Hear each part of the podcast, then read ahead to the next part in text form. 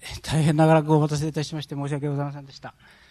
えー、それじゃあ、ただいまより、えー、第、えー、59回でございますけど、えー、記録上セミナー、えー、千曲消防協賛によります、記録上セミナーを始めさせていただきます。時間も遅れましたんで、くどくど、あの、申し上げるよりも、早速ながら、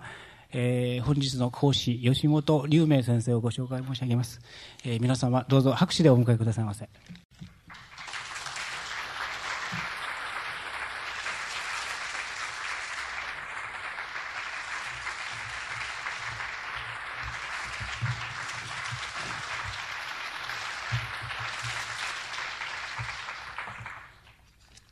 えー、とあの漱石についてあおしゃべりをここ一年の間してきたんですけど今日はあの坊ちゃんとグビジンソウと三四郎とその三つをあの、えー、テーマにしましてそれでお話しするっていう段取りになっております。あの大変遅れまして申し訳ありません。あの不注意で。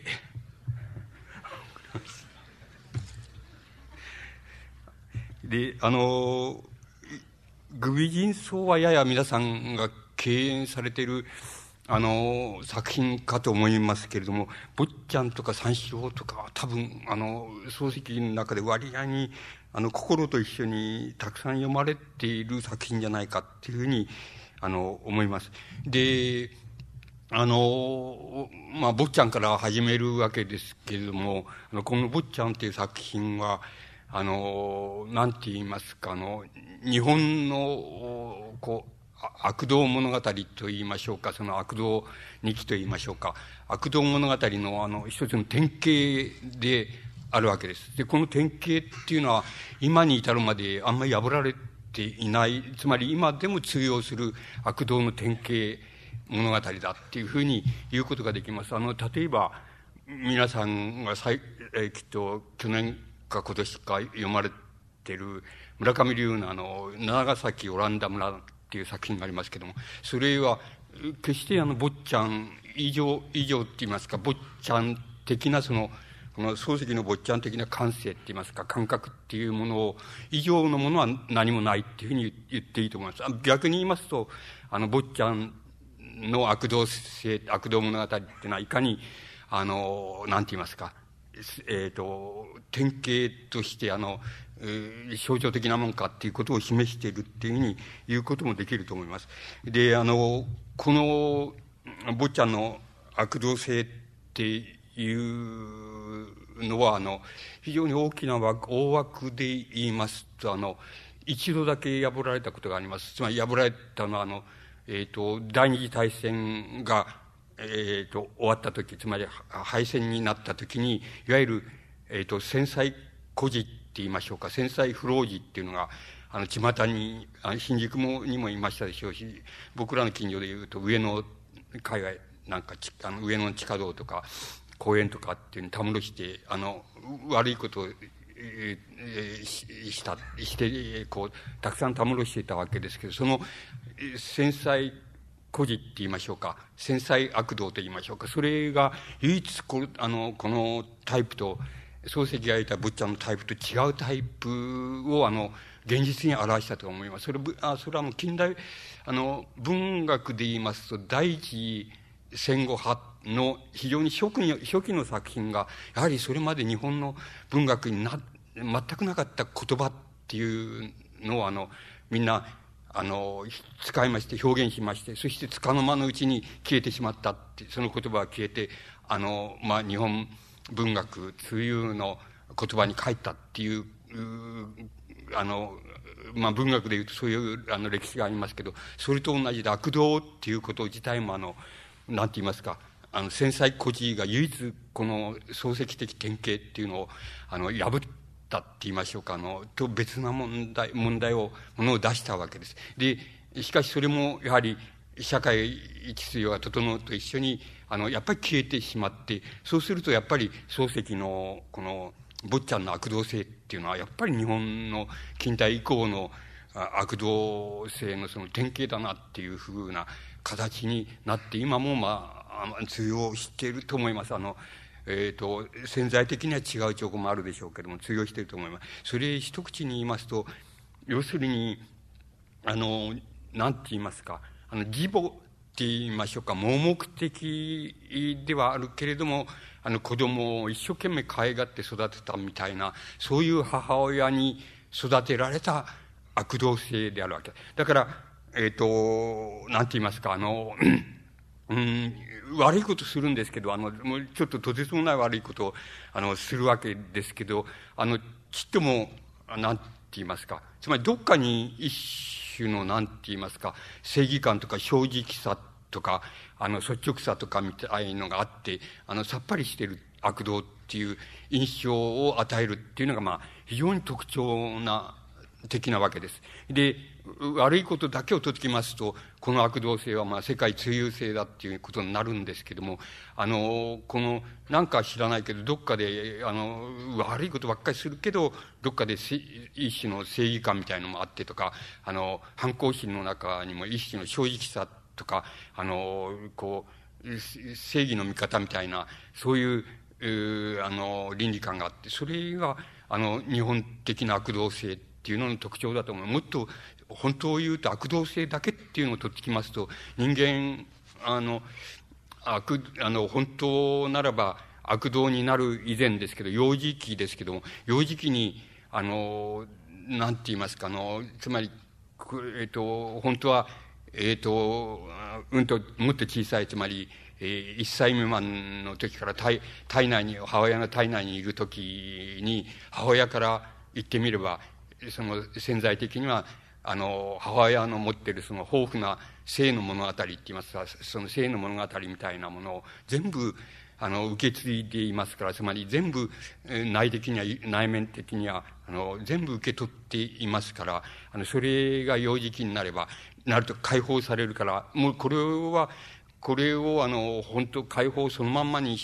であれば、誰でもものすごい悪道で、しかも相当性的な意味でも大変な悪道で、あの、は、あの、そういう意味合いで、あの、悪いことばっかりするみたいな風になるわけです。しかし、あの、それは、例えば、5歳とか6歳になって、あの、児童期って言いますか、学童期って言いますか、そういうになった時に、あの、母親、家と、それから、学校で、あの、規律を植え付けられて、その、奔放な、その母親から受け取った奔放なその性的な体験とか心理状態とかそういうのは全部抑圧、あの、あの、意識下にその、お、あの、押し込められて、まあ、まっとうな、あの、こう、あの、子供らしさみたいな、あるいは学童らしさみたいなものを獲得するのが普通なんですけども、あの、この悪童っていうのはその時期になって、あの、その、あんまり、あの、その、抑圧しきれなかった、つまり入退域以降に、あの、あるいは幼児期までにその、受け取ったものをよ、この下の方に規律のもとにその、抑制できないで、それが出てきちゃうっていうのが、まあ、この坊ちゃんなんかの持ってる悪道性だと思います。ただ、要するに、この坊ちゃんっていうのにもし、えー、母親を想定するとすると、あの、大変盲目的ではあるけれども、大変、あの、あの、愛情を持ってその子供を育てて、それで、あの、子供を一生懸命可愛がって、で、一生懸命おっぱいやって、みたいな、そういうイメージが、この漱石の坊ちゃんの母親を想定すると、そういうイメージが浮かんできます。で、そういう母親がいたか、あの、漱石にいたかって、それは違います。あの、い、いませんでした。つまり、あの、ですから、坊ちゃんの中に、お清っていう、あの、老女が出てきますけど、これが多分、漱石が描いた、その、盲目的な愛情を持って、ちょっと見当外れなんだけど、しかしもうとにかく、愛、心からの愛情っていうことではもう一個、か、あの、こう、あの、もう戦一一行だっていう、そういう、あの、イメージがその、お清っていう、あの、老女のイメージなんですけども、それで、坊ちゃんがいたずらしてもかばうわけですけども、あの、本当の漱石の母親っていうのは、あの、もっとあの、割に、割に知的な、つまり和歌でも、和歌の一つも読もうみたいな、そういう当時で言えば割に知的な、あの、母親でああって、あの、漱石も、それから、漱石の奥方である、えー、夏目京子の漱石の思い出を見ても、それから女性って言いましょうか、つまり、長、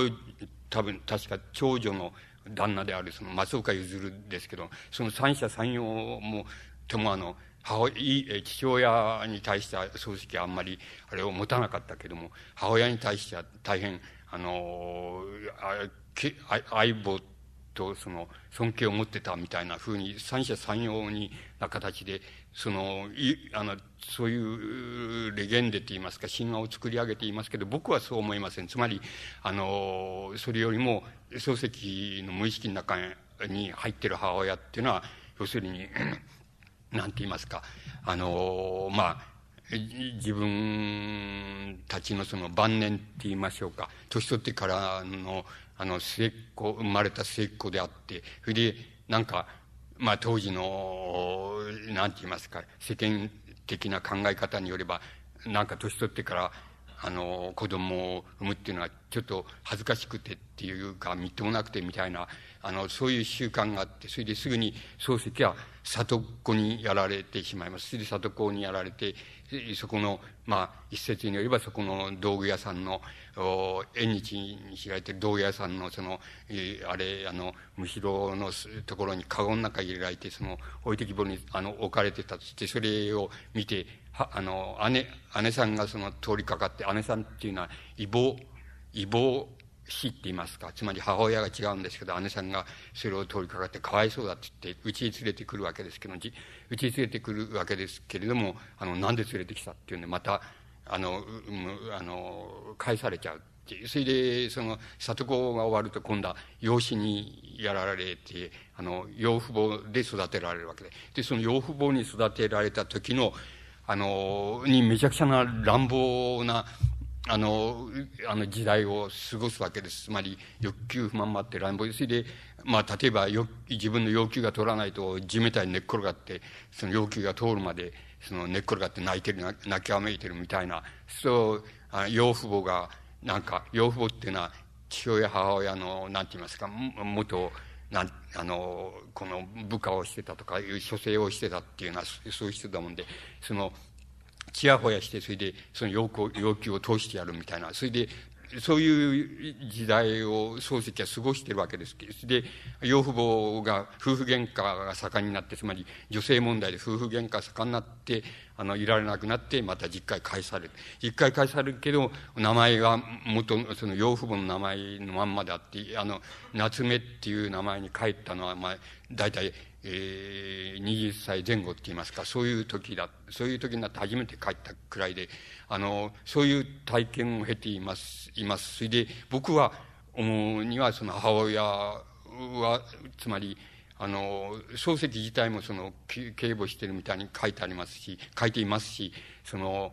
あの、なんて言いますか、あの、漱石の奥さんもやっぱり、あの、漱石の思い出の中でそういうふうに言ってますし、松岡譲もそう書いてますけど、僕はそう思ってません。つまり、あの、相当、あの、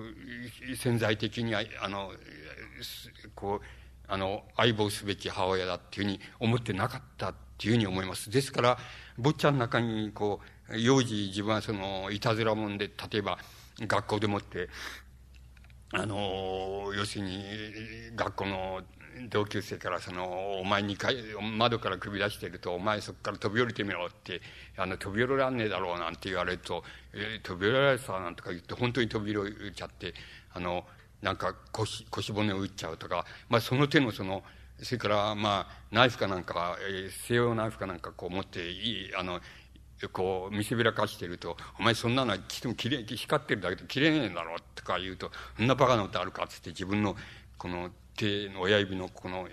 手のひらのとこ切っちゃうとか、で、まあ、つまりその手の、なんて言いますか、無鉄砲っていうことが、たくさん坊ちゃんの中に描写されてるわけですけども、それはやや自分、えー、漱石自体の体験で言えば、ややそれより前、つまり養父母に、あの、のところで養子にやられて、それでそこで育てられている時の、あの、自分の姿っていうのをそこに反映していると思います。つまり、もう、学童期って言いますか、あの、学校へ行くような、そういう年齢になってからは、多分そういう、あれはあんまりしてないので、あの、それ以前の自分の振る舞いっていうのを、そこの中に、あの、投入しているっていうふうに、あの、思います。で、漱石、あの、ガラス戸の中で、その、なんて言いますか、あの、自分の母親、その、なんて言いますか、警護すべきって言いますか、あの、愛護すべき母親だったっていうことを言うためのそのエピソードを書いてる、書いていますけど、それでそのエピソードは、あの、い愛護すべき、本当に愛護すべき母親だったっていうふうなことのその、なんて言いますか、あの、材料に使われているわけですけど、しかし僕にはそう思いません。そのエピソードはどういうエピソードかっていうと、自分があの、なんて言いますか、子供の、あの、洋歌から家へ帰らせられて、それで、家へ帰らせられて、それで、自分の父親、母親のことを、あの、おじいさん、おばあさんっていうふうに呼ばされているし、そういうふうに呼んでるわけです。で、その時に、あの、なんか、あの、夢を見まして、それで、あの、まあ、そういう夢をたくさん見たわけです。たびたび見たわけです。夢を見まして、その夢は何て言いますか、あの、自分はたくさんのそのお金を、えー、を、あの、子供ではとても背負いきれないようなお金を自分があの、借金していて、それを返せななくて、その、どうしようもなくなってるっていう、そういう夢を見るわけです。それでその夢、夢を見て、あの、うなされて、それで目が覚めたって言いましょうか。目が覚めたか覚めないか自分でもわかんないって書いてるんですけど、つまり夢の中だったか外だったかわかんないっていうふうに書いてるんですけど、あのそれで、あの、下にいるお、おふくろ、お母さんを呼ぶわけです。人して呼んで、あの、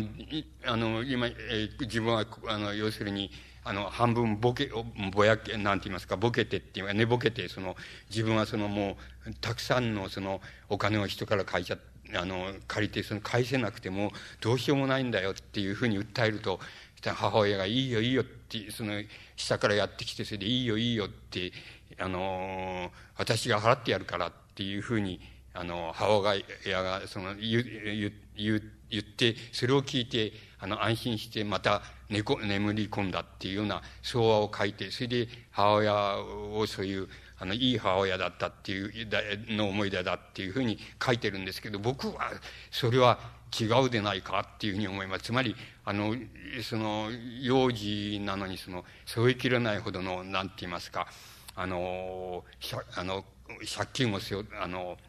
持って、それで、それが罪の意識になって、それで、うなされるようなっって夢を見てっていう、そのことの方が重要なんで、それは僕は、あの、いい母親、いい父親じゃなかったことの僕は証査だ、証拠だっていうふうに僕には思います。ですから、あの、それ、漱石の理想の母親像っていうのは、あの、必ずしも書かれて、あの、通説、自分でも書き、それで、謹慎が書きっていうような形で、通説になってるように、そういうふうには思ってなかっただろうっていうふうに、あの、心の中を正せばそう思ってななかっただろうっていうふうに思います。そうすると、あの、何が、ど、どれが理想な母親像になるかって言います。それは、起きよっていうその、えー、あの、なんて言いますか、老女があの、旗本のその、えー、なんて言いますか、落ちぶれた旗本のその、家の、あの、未亡人なんですけども、それが、あの、その人がいまして、それで、あの、まあ、漱石、あ、あの、坊ちゃんが、あの、なんて言いますか、えっ、と、例えば兄貴ばっかり、あの、父親がそのエコひいきして面白くないっていうふうに思ってて、坊ちゃんがその兄貴と、あの、将棋なんかさしてて、それで、待ち駒なんかして、その、卑怯だという、卑怯だなんて言うんで、その、将棋の駒をパーッと放ると、なんか、兄貴の声当たって、それで、あの、血が出ちゃって、そしてまた父親からどやされて、それで、お前は感動だっていうふうに言われちゃうわけ。そうすると、それをその、お清っていう老女が、あの、あの、どうか勘弁してやってくださいって言って、それで、えー、涙を流して、その父親に、あの、詫びを入れて、そうすると、それ、あの、それでやっと許されるみたいな相話がこの、あの坊ちゃんの中にありますけ、あり、ありますけども、その、お清っていうあの、老女が、あの、多分、漱石が描いてたその、なんか理想の母親像であるわけで。で、坊ちゃんの父親母親っていうのは、父親はまあお前はろくなもんになら、将来ろくなもんにならねえっていうふうに、あの、いつでもそういう口癖のように言って、母親の方は、お前のような、あの、乱暴者は、こう、もう本当にこれからのことが思いやられるっていうふうに、しょっちゅう口癖のように言うっていうふうに、坊ちゃんの父親母親についてはそう書かれています。つまり、それは多分、漱石のえー、本音って言いますか、父親、母親に対する本音じゃないかっていうふうに思います。それで描いたのが、あの、その、お清っていう老女だと思います。で、お清はその盲目的で、あの、その、見当外れなことばっかりするんですけども、あの、なんて言います、父親や兄貴に内緒で、あの、おなんて言いますか、ご馳走してくれたり、お菓子を、あの、くれたり、あの、つまり内緒で小遣いをくれたりって、それで、あんたはきっと、あの、その、真正直だからきっと偉い人になるとかいうふうに言ってくれるわけです。それで、あの、もしそうなったら、あの、私をその時は雇ってくださいなんていうふうに、あの、しょっちゅう言ってるっていうのが、その、お清っていう、あの、老女のそのイメージなんですけど、これが多分母親の、あの、漱石の、えー、理想の母親のイメージだったっていうふうに、あの、思います。それで、あの、まあ、坊ちゃんという作品に帰りますけど、坊ちゃんっていうのはその、えっ、ー、と、父親、母親が、あの、さ死んだ後、それで兄貴が後を継ぐわけですけども、兄貴がその、自分、うちを売っ払って、その、自分はあの、独立するからお前も勝手に、あの、これからやっていけって言って、あの、お金を分けてくれるわけです。ひで、坊ちゃんは、その、なんて言いますか、兄貴なんかに別に頼ろうとは思ってないということで、その、えー、600円っていうふうに書いてありますけど、600円のお金をどう使おうかなんていうふうに考えて、それで、あの、その使、えっ、ー、と、えー、まあいろんな使い方があるんだろうけど、要するに小出でもって自分は学校へ行って、あのー、まあなんか少し勉強して、それ、それから何かしようっていうふうに思うわけです。それで、あのー、物理学校っていう、あの、行くわけです。物理学校っていうのは今の理科大学です。あの、で、なんですけど、つまり、あの、そこへ行くわけです。で、あの、えー、僕らの頃はまだ、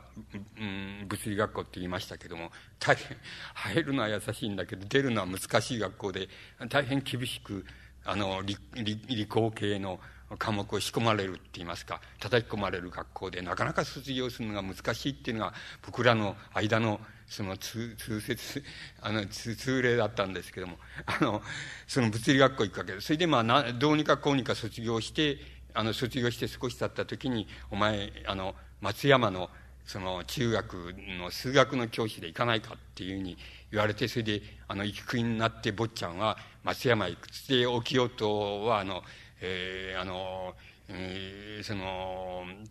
あの、仕方がないから、自分は、沖は仕方がないから、あの、老いのところに厄介になっているけど、あの、坊ちゃんが、えー、あの、うん、立派になって、その、自分の家をこう、建てられるようになったら、どうかまた私を引き取って雇ってくださいって言って、そこで、沖お手は別れて、それで松山に行って行くわけです。で、松山中学で、その、なんか、もう、地方、松山地方の地方性っていうのと、その頃の地方の、あの、中学校っていうのは、それこそ、あの、わ、え、ー、と、悪道揃いですから、あの、悪道も一人一人なら、あの、いい悪道っていう典型的な日本のいい悪道なんですけど、あの、大勢集まると、もう悪いことばっかりするっていうんで、あの、新任の教師で、その、少しおっちょこちょいである、あの、坊ちゃんのことを盛んに、あの、いたずらをするわけです。例えば坊ちゃんがどっか街に出て、その、うん、お蕎麦屋さんなんか入ると、どっかでそれ見てて、で、黒、あ、よく黒板、学校行くとその黒板に蕎麦何杯とかっていうふうに、あの、落書きしてあったりっていうような、その手のいたずら、それから寝ていると、その、そのバあの、取ってきたそのバッタを、その蚊帳の中いっぱい離されてて、そのバッタが暴れまくってってかん、いうようなことになってみたりってっていうふうに、その、さ、散々いたずらをされて、坊ちゃんの方も憤慨するわけです。その、あの、憤慨するっていうことで、で、またその喧嘩して、したあげく、その、まあ、先生方とも、あの、喧嘩したあげく、で、また、も、うちへ帰ってくると。帰ってきて、あの、その、そのままストレートに、って言いますか、あの、お清のところに、お清が、あの、あれしてる、その、お、お清のおいのところに、まっすぐに行って、それで、帰ってきたよ、っつって、それで、あの、これからうちを持つから、あの、一緒に来なって言うと、あの、喜んで、それで、えー、そんな立派なうちでも、その、偉い人になったわけでも何でもないうちなんだけど、お清は満足して、その、やってきて、それで満足して、まあ、亡くなるという、えー、ところが、あの、まあ、大体終わりのところの、おあの、坊ちゃんの終わりっていうことになるわけです。そして、あの、この坊ちゃん、坊ちゃんっていう作品は今申しました通り、その日本の悪道っていうものの典型を、あの、こう、典型なわけですけど、まあ、この悪、あの、なんて言いますか、この坊ちゃんっていう作品で、あの、何が、あの、現在のところその、問題になるかって言いますと、まあ、今言いましたように一つはその典型的な日本の悪道物語を書いたっていうことが一つあるわけです。で、もう一つはやっぱりあの、あの、松山中学の数学の先生になっていくっていうその、主人公の坊ちゃんの、あの、こう、描き方なんですけど、その松山中学っていうのは、あの、え実際的に言いまして、漱石が、あの、なんて言いますか、あの、松山行きっていうことを、あの、や、やってるわけです。それで、それが、あの、その体験が、あの、おなんて言いますか、この坊ちゃんのその舞台になってるわけです。ところで、漱石はその時に、あの、東、えっ、ー、と、東京高等師範学校ですから、今で言うと、筑波大学っていうことになりましょうか。つまり、少し前の教育大学っていうことになりますか。つまり、そこの先生をやってると、それから、早稲田大学東京専門学校って言ったんですけど、そこの先生をやってた。つまり、ちょっと、漱石はもちろん秀才として、あの、知れ渡った人だったんですけども、それだけじゃなくて、そういうふうに、あの、東京高等師範学校と、それから東京専門学校、つまり早稲田大学ですけども、そこの先生をやっていて、もう、なんて言いますか、そういう意味合いではもう、ちょっと、もう、あれなんですけども、それを全部やめまして、それで松山へ、松山中学へ行ったわけ。つまり、地方の中等学校へ赴任したわけです。それで、もちろん、あの、実際の漱石は、あの、もう、格段のその力がある、実力がある人ですから、校長よりももっと高級を取ってたと言われています。それから校長よりも高級を取ってたし、それで、あの、よくできる人だから、生徒が、それこそ、あの、生徒たちが意地悪して、その散々前の日に英語のなんか辞書かなんか調べて、なんか言っても全部、あの、答えちゃうし、また、あの、ある時には、お前それ、辞書の方が間違ってるよっていう、間違ってるよっていうから直しといた方がいいよとかいうくらいによくできる人でしたし、あの、大変尊敬されてたっていうふうに、うん、言われています。それで、あの、その方が本当だと思います。あの、そうすると、あの、坊ちゃんの中に赤シャツっていう英語の先生が出てくるんですけど、この赤シャツっていうのは、あの、やっぱり漱石の、松山中学行った時の漱石の、まあ、分身であります。つまり、あの、知識、まり知的に、あの、なエリートであるところのその漱石は、うん、赤シャツの方に、この、投影され、そして漱石がその幼児期、あるいは、あの、もっと、あの、小さい時、母親に育てられた時に、の自分っていうの、その悪道性って言いましょうか。それがまあ、坊ちゃんっていうのに、あの、現れてっていうことで、必ずしも坊ちゃんが漱石の自画像ではないので、赤シャツもまた漱石の、あの、なんて言いますか、優れた英文学者としての姿っていうのは赤シャツの中に投影しているわけです。で、ですから、その、必ずしも、その、坊ちゃん、赤シャツが、あの、こう逃げ切らない、その、陰険になっていますか、陰でこそこそ策略を浪する、その、人間に出てきます、で出てきます。けど、多分それも漱石の、が自分の自画像の一部分をそこに移し入れたっていうふうに考えるのが、あの、一番いいんだと思います。それで、ただここで、その、どうして、それじゃあ、あの、早稲田大学の先生をし、それから、東京、あの、講師の先生をしっていうように、すでにそういう人であった漱石が、あの、どうして松山中学へ、あの、中学へ赴任していったんだろうかっていうことになるわけです。で、その、その研究者の間に、まあ、いろんな説があるわけです。で、あの、あの、まあ、その、いろんな説を紹介してもいいんですけど、そう、そうしてもつまんないですから、あの、僕は、あの、二つ問題があるように思うんです。一つは、あの、なんて言いますか、あの、こう、あの、なん、えー、の、こう、親友っていうことなんです。つまり、親友っていうのは親しい友達っていうことですけど、皆さんももちろん親友の方がおられると思いますけども、あの、親友っていうのが漱石にとってはとても、あの、意味深い、あの、ものだったっていうふうに言います、言えます。で、特に、例えば親友の中で、後に札幌農大の先生になったその橋本三五郎っていう人がいます。これは一緒に、あの、学生時代に、あの、お寺に下宿して、それで共同自炊みたいのをして、あの、学校へ通ってたっていう、そういう人です。それから、あの、もう一つ、もう、えー、言いますと、その、なんて言いますか、やや、それよりも、あの、上級になって大学予備校みたいな、あの、だから今の、なんか東京大学教養学部みたいなところですけど、そこへ、あの、の学生だった頃、その、えっ、ー、と、十人会っていう、その自分たち、成立学者っていう、その私立の学校なんですけど、そこの、そこで一緒に勉強した、え、連中で作ってた10人、10人いるわけですけど、10人の友達と一緒にあの、一緒に共同生活して下宿にいたことがあります。で、これ、まあ、これが、もう、もう一つのその、漱石の親友像です。あの、それからもう一人、あの、もう一人、この、挙げますと、この人は、えっ、ー、と、大学を出て、あの、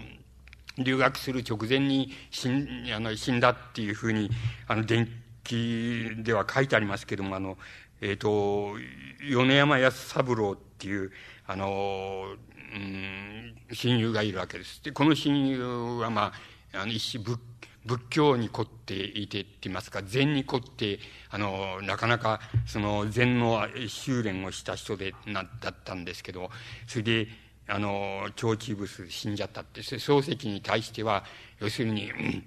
漱石は建築家になりたかったわけですけども、建築なんかやったってお前、その日本だっ、たら日本でどんな立派な建築作り今今時作ったってそれはもう西洋のその大建築に及ぶわけはないんだから、まあ、そんなんやめてしまえっていうそれで文学でもやった方がいいって文学とか哲学とかやった方がいいっていうふうに勧めてくれてそれでそれでもってその漱石や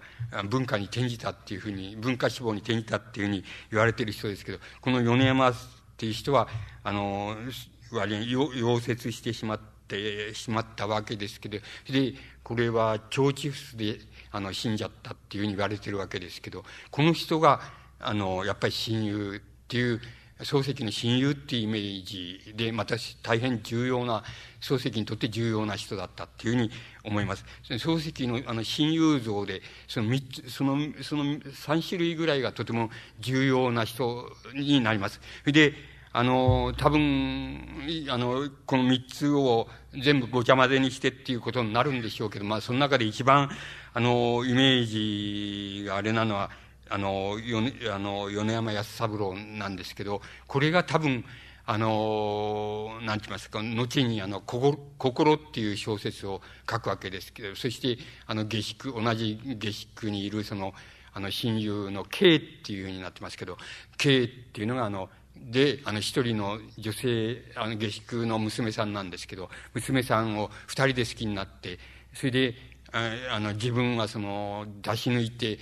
その、親友の刑を出し抜いて、その、嫁さんと一緒、あの、その娘さんと一緒にな、な、なってしまった。そういうことも含めて、その、あの、その刑っていうのは、あの、自殺してしまうっていうのが、あの、心っていう小説の眼目なんですけども、その場合のその自殺してしまうっていうのは、これは腸チフスで死んだっていうのとだいぶ違いますけども、あの、多分そのイメージはこの、経営のイメージは、あの、この米山っていう人から、あの、取ってきたっていうふうに思います。で、あの、漱石のその、そういう親友像っていうのはとても僕は重要なような気がします。で、その、あの、何が重要かっていうと、あの、漱石が、この、もうこの後申し上げますけど、その、漱石には、あの、奥さんの漱石の思い出を読むと、あの、ほとんどもう、あの、明治40年頃までひっきりなしに漱石は、その、いわば、あの、被害妄想と追跡妄想と恋愛妄想にあの、にかかってその明け暮れてったっていうふうな風になっていますけども、その漱石の妄想性の、その、なんて言いますか、病気って言いますか、異常って言いますか、それは、あの、まあ、僕、いろんな人がいろんなことまた専門家は言いますけど、まあ僕はそれはパラノイアだと思います。今で言うパラノイアっていうことだと思いますけど、あの、その場合にあの、えっ、と、あの、親友っていう、つまり自分の親しいもの、親しい友とか、あの、兄弟とか、つまり自分にとって、極めてその、親しくその、重要です、あの、こう、なんか親愛感を持ってる、そういう、あの、人間っていう、そういう人が、あの、パラノイアのその、なんて言いますか、発作って言いましょうか、その病状が、あの、あの、激しくなってきますと、そういう人が、そういうのが、あの、逆に今度は、憎悪の対象になる、憎悪に転換します。そして、そういう人が、例えば被害妄想の場合には、自分をいつでも監視したり追っかけてきたりするのは、それだっていうふうになってしまいます。あの、それが、あの、パラノイアの病状の非常に重要な一つの特徴です。で、漱石の場合に、あの、親友っていうのがとても重要な理由は、あの、そういうところにあると思います。つまり、漱石、あの、あると思います。それで、あの、つまり漱石が一人の女性をめぐって、例えば、あの、二人の男性が、で三角関係をあれするっていう、あの、になるっていう小説が、まあ、漱石の作品の主流を占めているわけですけども、あの、本当ならば、これは、あの、西洋だったらば、あの、なんて言いますか、一種の、あの、貫通小説と言いましょうか。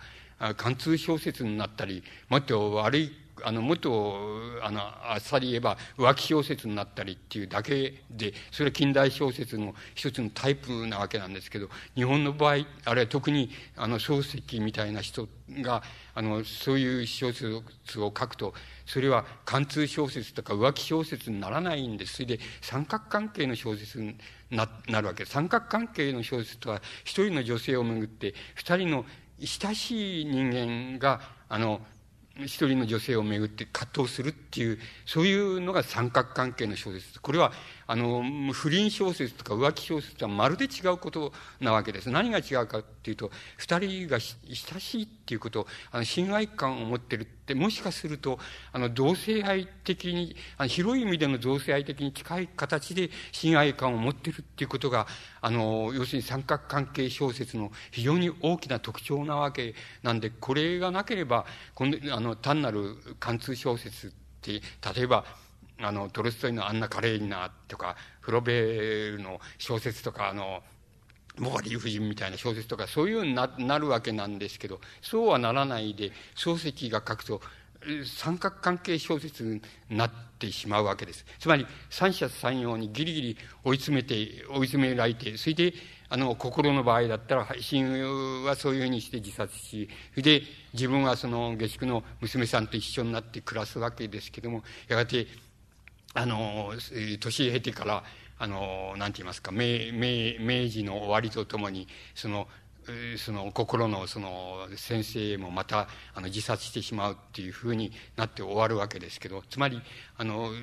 そういう三三者三様にこう自滅していくみたいなそういう小説にあの、持っていきます。それで、そそれが漱石の、まあ、主題に、大なり小なり主題になってきます。これは兄弟の場合とか、親友の場合とか、要するに親しい人っていうことになります。あの、そ、そういう意味合いで、その漱石のそういう、あの、親友の、あの、親友体験っていうのはおかしいですけど、親友体験としての今申し上げました三つのことは、あの、重要だっていうふうに思います。で、あの、漱石が、なぜ、まち、あの、大変、あの、こう、いい、なんて言いますか、あの、つまり世間的な地位から言えば、いい、あの、大学とか学校とかの先生であるのを法的して、それで松山中学へ行ったかっても、もちろん松山中学へ紹介する人はいたんですけども、なぜ中、中学校、それもしか、もう地方の中学校へなぜ行っちゃったのかっていうことについて、僕なりなりを申し上げますと、これは、あの、こう、なんて言いますか、漱石のそういう、そのパラノイアの体験とその結びつくわけですけども、その、二つあります。一つは電気的な事実から言いますと、大体学生時代ですけど、あの、明治20年頃、あの、目が、目を悪くしまして、それで井上眼科っていう、今もありますけど、お茶の水にありますけど、その井上眼科に通うわけです。そしてその時に、あの、その時そこの、にいる娘、一人の娘さんがいるわけです。それは非常に漱石が好きな、あの、タイプの人です。それは、あの、細表の美人でっていうふうに書いてありますけど、細表の美人で、それで、あの、見てると、控室で見てると、あの、なんか、えー、例えば老人が、あの、老人が診察、診、あの、なんか、診察を受けにやってくると、その、親切に、あの、手を引いて、その、あの、あれ、その、椅子に座らせてあげたりとかっていうふうに、実に、あの、いい振る舞いをする、そういう娘さんがいて、漱石は、あの、その娘さんに、その、こう、なんて言いますか、こう、恋愛感情を持つわけなんです。で、あの、ところで、その恋愛感情を持つわけですけども、その明治20年頃そういうことが始まって、明治22年には、あの、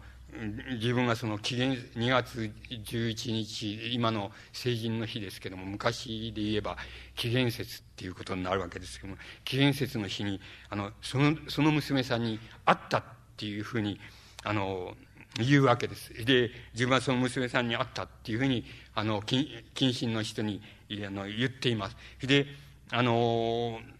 それからまああの、今度は明治27年頃、あの、これはもう大学へ通ってる頃ですけども、その時、あの、まあ、肺、あの、ちょっと肺結核の兆候みたいなのがあって、少し学校を休んだり、あの、それで休んで試験を受けなかったために、あの、なんていうの、落第して、まあ、留年したっていうような、そういう体験があるわけですけど、その時に、あの、まあ、やっぱり先ほど申し上げました、その10人会の中に入ると思いますけども、あの、カントラオっていう、あの、親友がいまして、その親友の家に、あの、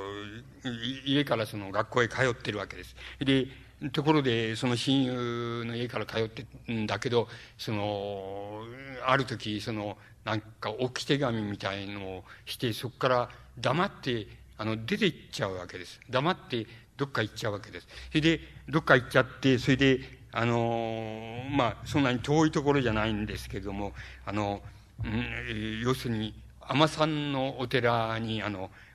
下宿しばらく経ってからその下宿するしている漱石っていうのはあのそこへ下宿してそこから学校に通い始めてる。めるわけで。で、その間の、その間何をしてたかとか、どこ行ってたかとかっていうことは一切えー、わからないとその年俸は言っています。つまり、あの、その間はわからないけど、とにかく現れた時にはその、あの、孔子家なんですの、表町って書いてありますけども、宝蔵院っていう尼寺に、あの、下宿して、漱石は下宿して、そこから学校へ、あの、通い始めるんです。ところで、あの、この時にやはり、あの、何が、何が悩みなのか、何が、その精神的なあの危機なのか、それはわかりませんけれども、この時に初めてあの、鎌倉の、その遠隔寺へ行って、その、おあの、やっぱりあの、カントラオのその、お紹介でその座禅を組みに行ったりしています。これは、あの、門っていう小説の中に、あの、出てくる、あの、あの、その、座禅を組みに行ったことのあれが出てきますけれども、あそういうこともしています。つまり、あの、その、なんて言いますか、その、それでもう一つ、うん、もうなんかい、あの、問題って言いますか、つまり、漱石の奥さんがその、漱石が語ったこととして、あるいは、あの、分かったこととして、その、書いてることがあるんですけども、その時に、尼寺の、つまり、なんて言いますか、尼さんが、尼さんたちがその自分のことをその、あの、いつでも監視しているんだ。で、あの、監視してるんだ。で、自分はあの、その、かってその、あの、眼科の病院で出会ったその女の人と、その、と、あの、出会って、それで、あの、一緒になろうというふうにするんだけども、その、女の人のその母親がその割合に性悪なその玄人筋の女の人でその、うちの娘をあのもらいたいなら、その頭を下げてこいとかって、いろいろ言ったり、その、あの、その、尼さんたちに何かあの、ことづてして、それで、尼さんたちが、あの、その、いいあの、いあの、その母親の、その、あれでもって、その、自分をしょっちゅう監視していて、その、あの、しょっちゅう後をつけたりし、監視したりししてるんだと。で、あまりの、それで、あの、ほとほと嫌になっちゃってるっていうようなことを、あの、漏らしたりしています。それからもう一つそういうことがあるんですけども、あの、鬼、あの、漱石の兄、兄が、まあ、いるわけですけど、兄で、まあ、割合長く生きてたのは三男なんですけど、あの、和三郎って兄がいるわけですけど、その兄のところへ その宝蔵院から、あの、兄のいるその実家へ行きまして、それで、あの、こういう、これこれ、こういう娘さんからその、なんて言いますか、結婚のその申し入れがやってこなかったかっていうふうに、兄さんに、あの、問いただしたりしてます。そうすると、兄さんの方は、あの、いや、そんなことは全然なかったよっていうふうに言ったら、あの、いや、あんたはその、俺に何も言わないで、その、その、そういう申し込みが、申し入れがあったのに、それをあの、知らんぷりして、その、追っ払ってしまったんだろうと、つまり、ぶち返してしまったんだろうっつって、あの、兄さんのことを散々、その、恨んだっていう、恨んで、その、怒って帰っちゃったそ。して、兄さんの方は心配になって、その、宝蔵院へやってきて、その、うん、やってきて、それで、尼さんに、その、あの、つまり漱石は、あの、まあ、まあ、金之助って言うんですけど、金之助は、の、あの、近頃の様子はどうだろうかっていうふうに、海さんに聞くと、と、いや、あの、なんか、あの、ちょっとでも目線が合うと、そうすると、あの、睨みつけられちゃうんだって。それで、あの、どう思ってるのか知らないけど、とにかく睨みつけられて、ちょっとそういうのはおっかなくてしょうがないんだっていうふうに、海さんが言うっていうふうに、あの、その、兄さんの方はそういうふうに、あの、その当時の漱石について、あの、言っています。で、漱石の方は、あの、俺はもう、とにかく、どんなとこ行っても、その、あの、なんか、謹慎のものと、それから、あの、なんか、あの、知り合いのものから監視されたり、その、あいつは頭がおかしいんだっていうふうに思われたりしてるみたいな手紙を、その、正岡式やなんかにやったりしています。で、あの、どちらの言うことが本当なのかわかりませんけれども、あの、ってわかりませんけどっていうのは、あの、例えば、あの、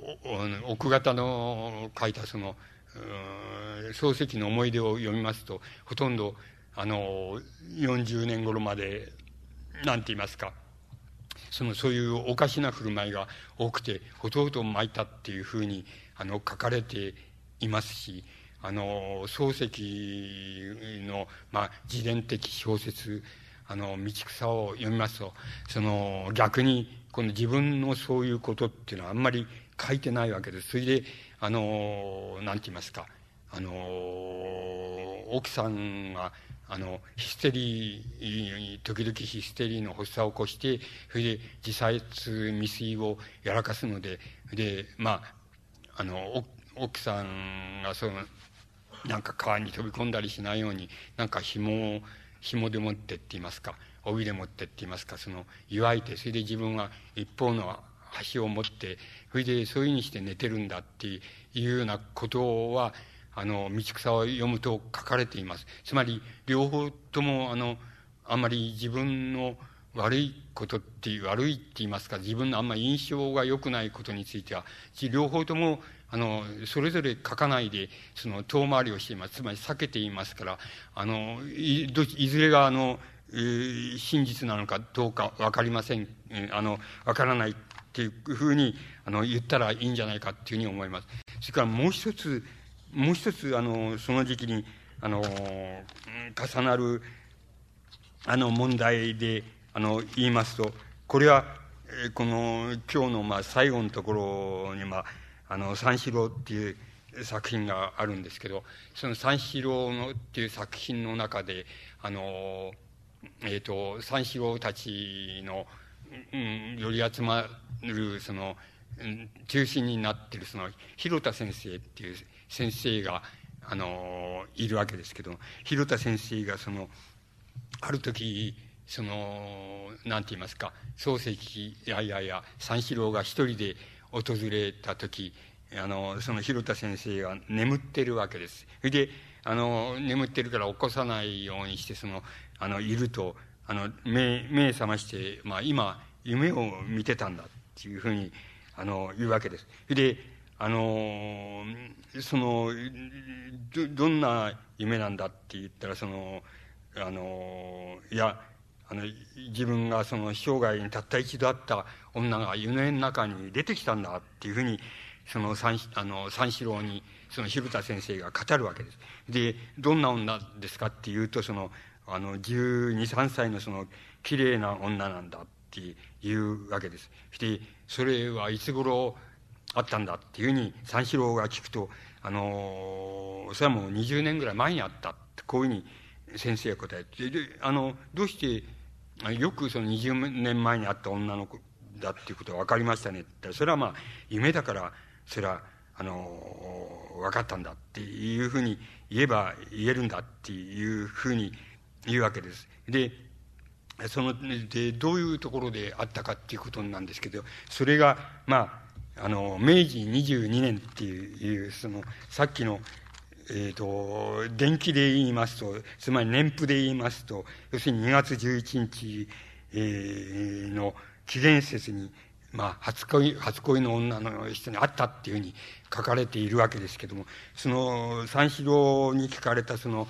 あの、広田先生は、やっぱり、あの、明治22年に会ったっていうふうに、あの、あの、答えるわけです。で、明治22年にどこで、どういうふうにあったかって、明治22年っていうのは、あの、憲法発布の日だ。で、その時にその、森幽霊っていう、あの、当時の文部大臣で、あの、まあ、西洋かぶれだとかいうことで、なんか暗殺されちゃった文部大臣がいるわけですけども、その森幽霊の、なんて言いますか、あの、お葬式って言いますか、お葬式の、えー、が、その、明治22年年にあったんだ。で、あの、その時自分はその、あの、高等学校の、あの、学生だったと。それで、学生だったけど、その、森幽霊のその葬、葬式の、あの、列をその、なんて言いますか、あの、弔うっていうことで、その学校から連れて行かれて、それでその行列、あの、葬式の行列が通るところに並んでその待ってた。そしたらば、その行列の中に、その女の、人がいたんだっていうふうに、広田先生は、あの、そういうふうに語るわけです。で、あの、この、つまり、すこぶるこれはおかしいわけでっていうのは、つまり森幽霊のそういう行列、あの、葬式の行列の中の、その馬車とか車とかそういう中に、あの、その女の人が混じってたって言うならば、それは森幽霊の、まあ、隕石関係とか近親とか、そういう人でなければならないはずですけど、そうじゃない、全然そんなことはないので、あの、えー、なくて要するに、え、小説によればその、なんかその行列の中にその女の人はいたんだっていうわけですね。それで、あのー、それまでは全然忘れてたけど、あの、それでもってまた自分は思い出したんだっていうふうに、あの、言うわけです。で、その後、その後、それじゃあの、どっかでまたその女の人に会ったかっていうふうに、あの、会ったことありますかっていうふうに、あの、三四郎は聞くわけです。すると、いや、その後、あの、会って、会ったことないんだっていうふうに、あの、ひえー、三四郎っていう小説の中の広田先生は、そういうふうに答えるわけです。で、あの、三四郎が、あの、つまり、先生が、あの、今も独身でおられるのは、あの、その女の人のことが忘れられないからかっていうふうに三四郎が、あの、聞くわけです。そう、広田先生は、いや、自分はそれほどロマンチックな人間じゃないんだよ、ないんだっていう。ただ、要するに、あの、あの、自分はその、独身でいるのはなんか、あの、その女の人のことが忘れられないで、その、あの、忘れられないっていうことと、その、独身でいるっていうことを、もし関連づけるとすれば、ないことはないんだ。それは、あの、どうどういうふうに関連づけるかって言えば、その、まあ、一人の男があって、まあ、父親が早く死んだと。で、母親が一人残ったと。で、母親が、あの、死に際に、その、病気にかかって死に際に、その、自分を呼んで、それで、あのえー、お前は自分、私が死んだら、誰か、誰それの世話になりなさいっていうふうに、あの、言ったとすると。それで、あのそんな、初めて聞く名前なんで、あの知りもしないで、えー、あの、会ったこともないと。そういう、あの、人の世話になれっつって、母親が、あの、死んだとすると。で、どうして、どうしてだって聞くと母親が、その、まあ、その死に際のかすかな声で、あの、その人がお前のお父さんだよっていうふうに言って、母親が死んだ。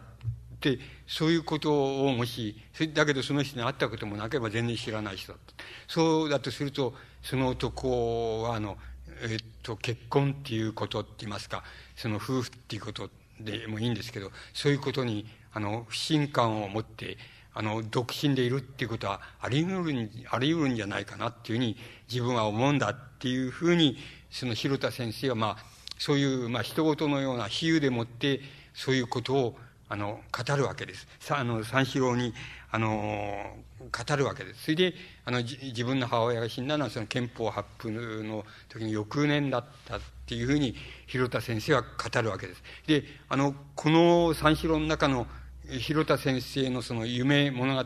ていうのは、僕はまあ、あの、前にその、これは夢十夜っていう作品があり、一初期にありますけど、まあこれ夢の漱石の夢十一夜っていう言いましょうか、十一番目の夢だっていうふうに言ってもいいもんだと思うっていうようなことを、あの、言ったことありますけども、あの、こ、この、このなんか三四郎の中にある広田先生のこういう夢の草案の中に、なんて言いますか、母親自分の漱石自身の自分の母親との関係とか、あの、なぜお清さんっていう人が、その、理想的なあの、母親像なのかということとか、あるいはその、なんて言いますか、あの、やっぱりガラスの中に出てきますけれども、その、ある時、その、寝ていると、その、寝ていて、その夢うつつでいると、その自分のところに、あの、雇っているその、あの、まあ、女中さんですけども、あの、女中さんがその、ある時、自分の耳元で、その、お前、ああなたがその、おじいさん、おばあさんって言ってる人は、本当はあなたのお父さん、お母さんですよっていうふうに、あの、囁いてくれたっていう、で、あの、いうことがガラスの中に出てきますけども、つまり、そういう時の囁いてくれた人の問題とか、それからまた、坊ちゃんに出てくるその、父親、母親の問題とかっていうようなことが、この相話の中に、あの、やっぱり現れていると思います。これらをなんか総合しまして、僕はやっぱり、あの、この時に漱石は、あの、なんて言いますか、あの、まあ、一種の、な、えっ、ー、と、恋愛、恋愛妄想と言いましょうか、恋愛妄想っていうものを、あの、きっかけにして、一種のその、そういう、なんて言いますか、妄想状態と言いましょうか、思い込み状態にあったっていうふうに言うことができるのではないかっていうふうに思います。この思い込み状態っていうのを、まあ、あの、自分でもって、ど、ど、なんとかして抜けよう、抜け出ようっていう、あの、モチーフがあって、それでこの抜け出るにはどう、どうしたらいいのかっていうふうに考えて、あの、いっそのことを今までの、あのまあ、職業、あの、就職関係とか、あの、学校の、あの関係とか、あの、友達の関係とか、あるいは謹慎の関係とか、全部、その、全部断ち切っちゃって、あの、どっか行っちゃおう、行っちゃおうと。いうのが、あの、これを、その、この妄想状態って言いましょうか、思い込みの状態から、その、離脱する、その、唯一のあの、こう、道なんだっていうふうに、あの、漱石は、あの、そういうふうに考えたんじゃないかなっていうふうに思います。そ、その時にたまたま、あの、松山中学にこういうあの、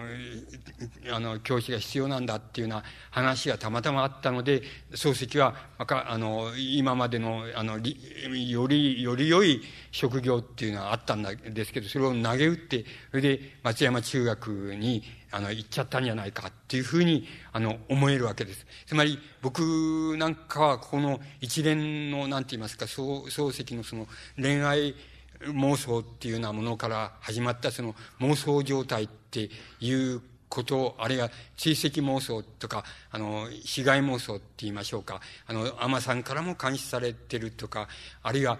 あの、その、誰かからもう、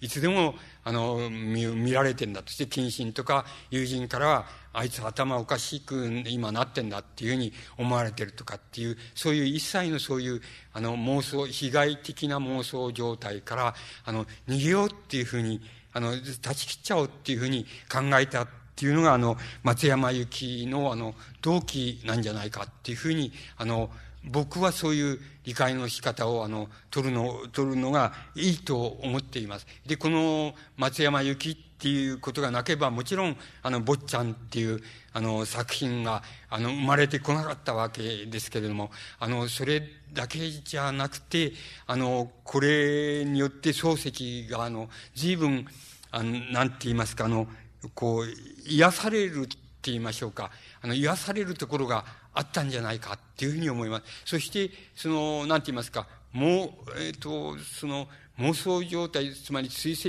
妄想とか恋愛妄想とか、いろいろまあ、その、それぞれの種類によって、いろいろ、あの、場面場面によっていろんな言い方っていうのがあるわけですけども、要するに、根底的に言えば、要するに、あれだと思います。つまり、母親の問題だっていうふうに僕には思います。つまり、あの、母親が妄想の場合に追っかけてくる、その、なんて言いますか、あの、初恋の人で、あ人に変わり、買ったりしますし、また母親が、あの、逆にその、追っかけて、あの、自分を絶えず監視している、その、甘さんになったりしますし、つまり、かって一番愛した人が一番、あの、憎悪の対象になってくるっていうのが、この、なんて言いますか、こういう、この人のその妄想っていうものの、まあ、非常に大きな特徴なわけですけども、漱石には、あの、僕は、あの、それをどう名付けようと、それを、あの、病気じゃないと言おうと、あの、それはいいのですけれども、あの、僕はその、なんか漱石の、なんていうか、あの、妄想状態って言いますか、妄想の体系と言いましょうか、そういうものがありまして、それが一番、あの、集約的に現れた時期がこの松山中学へあの、えー、出かけていった時期だ、じゃないかっていうふうに、あの、僕には思われます。これが松山由紀のその同期だったっていうふうに僕には思われるわけです。と、漱石は、もちろん、漱石の坊ちゃんっていうのは、あの、最初に申し上げました通り、奥びだにそういう妄想的な、あの、妄想的な、こう、主人公なんていうのは奥びだにあの出てこないわけです。つまり、すこぶるその切符が良くて、その、あの、その、なんて言いますか、こう、悪道ですけども、あの、さっぱりしててっていう、そういう主人公なんですけども、この主人公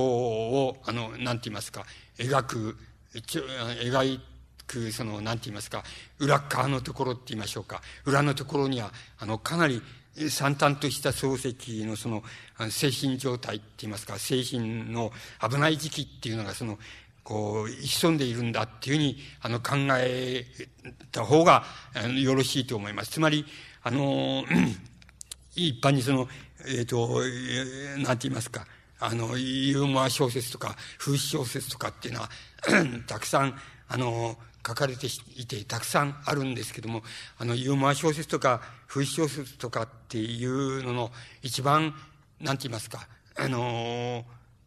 その根底に必要なのは何かって言ったら、やっぱり一種の悲劇性っていうことが、あの、必要な、だと僕は思うんです。つまり、悲劇性のない、あの、ユーモアっていうのは、やっぱり、あの、その場限りって言いましょうか。その場の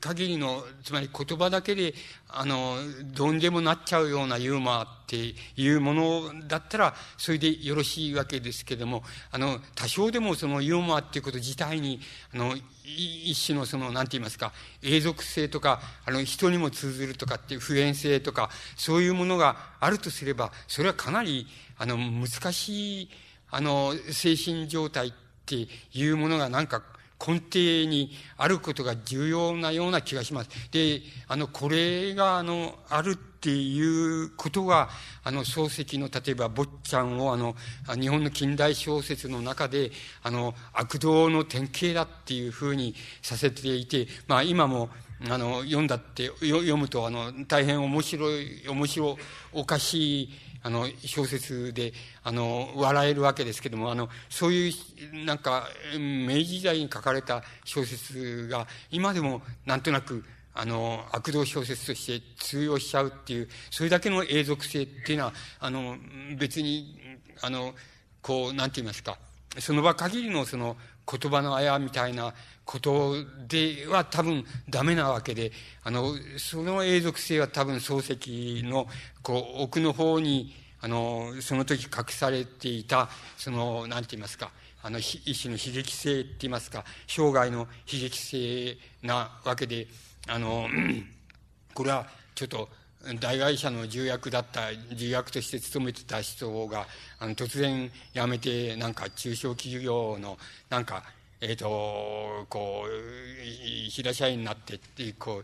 うなったっていうのと同じぐらい言ってみればあの大変なことなわけですけどなぜそんなことをしちゃうんだろうかっていうふうに考えるとやっぱりあのそこの問題で相当そういうあの漱石が持ってた精神状態っていうのは、なんか、そんなことには変えられないって言いましょうか、そんなことをなんとかぐずぐず言ってらんないっていうような、そういう状態にあったくらい、やっぱり大変な、あの、生涯の危機の一つだっていうふ、だったっていうふうに、あの、理解することができるんじゃないかと思います。この種の理解がああった方が、あの、坊ちゃんっていう小説を、あの、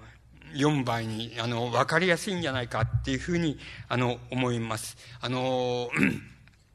この、えっ、ー、と、そう、えっ、ー、と、そう、あの、漱石の、この、坊ちゃんで描きました、まあ、僕は理想の母親像だっていうふうに申し上げました、お清っていう、あの、老女ですけれども、この母親像は、あの、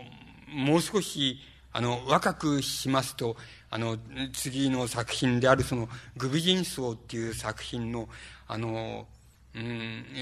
あの、宗近君っていう、あの、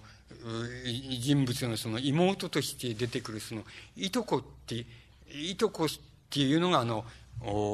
やっぱり、このお清を若くしたようなもんで、あるいは、もっと言えば、漱石の理想のその、なんて言いますか、あの、女性像だっていうことに、理想の若い女性像だっていうことに、あの、なるんじゃないかっていうふうに思います。あの、まあ、あの、おいおい、そこのところへ、あの、次のグビーン層で入っていきたいっていうふうに思うわけですけども、あの、グビ人層っていう作品が皆さんあんまりあの、読まな、あの、読んでおられないかもしれないんです。その理由は非常にはっきりしているので、なんか、あの、描かれ方って言いますか、描き方って言いますか、描き方はもう、なんて言いますか、装飾過剰で、あの、文語帳と口語帳も混じった微分でもって、それで、え、で、もうめんどくさくてしょうがないって、読むのがめんどくさくてしょうがないっていうふうになっていながら、あの、筋と言いましょうか、物語としての、ストーリーとしての筋は大変、ある意味で、あの、通俗的な、あの、人物の扱い方をしているっていうふうに、あの、なっています。ですから、あの、皆さん、多分これは、あの、敬遠する以外にないんじゃないかっていうふうに思って、あまり読まれていないっていうふうに思います。で、そこのところを、あの、ちょっと申し上げて、あの、少しだけそのグビンソの中に、あの、読みやすくなるような風に、その入っていってみたいっていうふうに思います。で、だい、あの、そういうグビンソっていうのの、まあ、根本性格の一つなんですけれども、まあ、一つはその、今言いました、その、なんて言いますか、実に難解な、あの、もう微分帳のその、あの、説明っていうのが、この、加えられているわけです。それで、まあ、その微分帳の説明っていうのを、あの、二つに分けますと、一つはもう文字通りその、微分、あの、なんて言いますか、軸の難しさです。それからもう一つはやっぱりあの、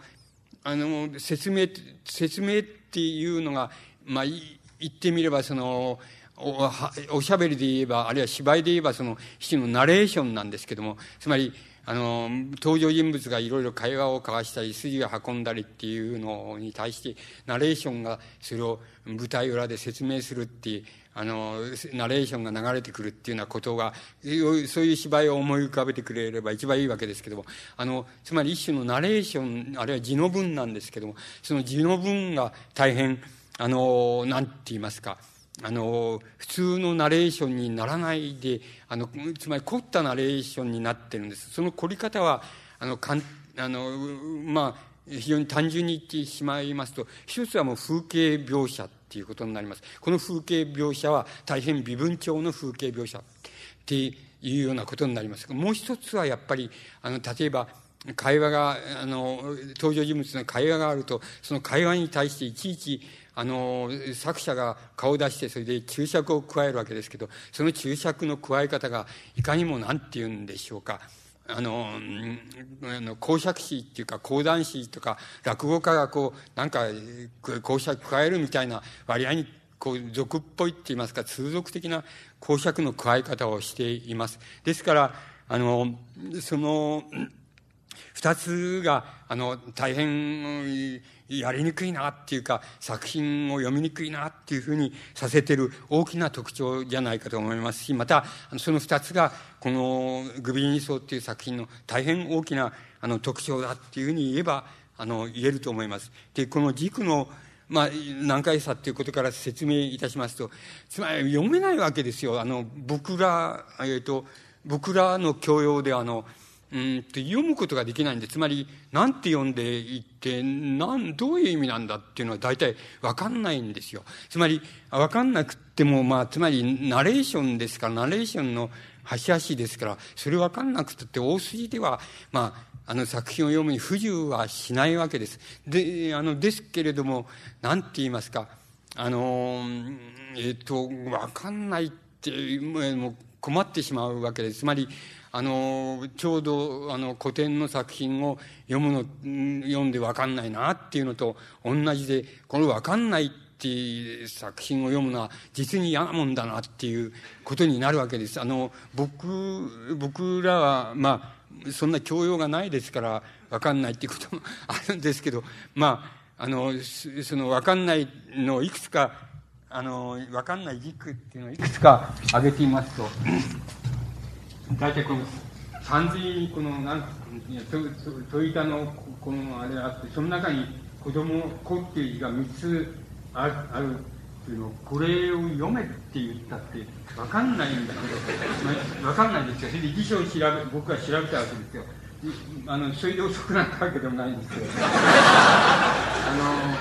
実はこれは線と読むわけですよ。それで、その次に、その、あ、あの、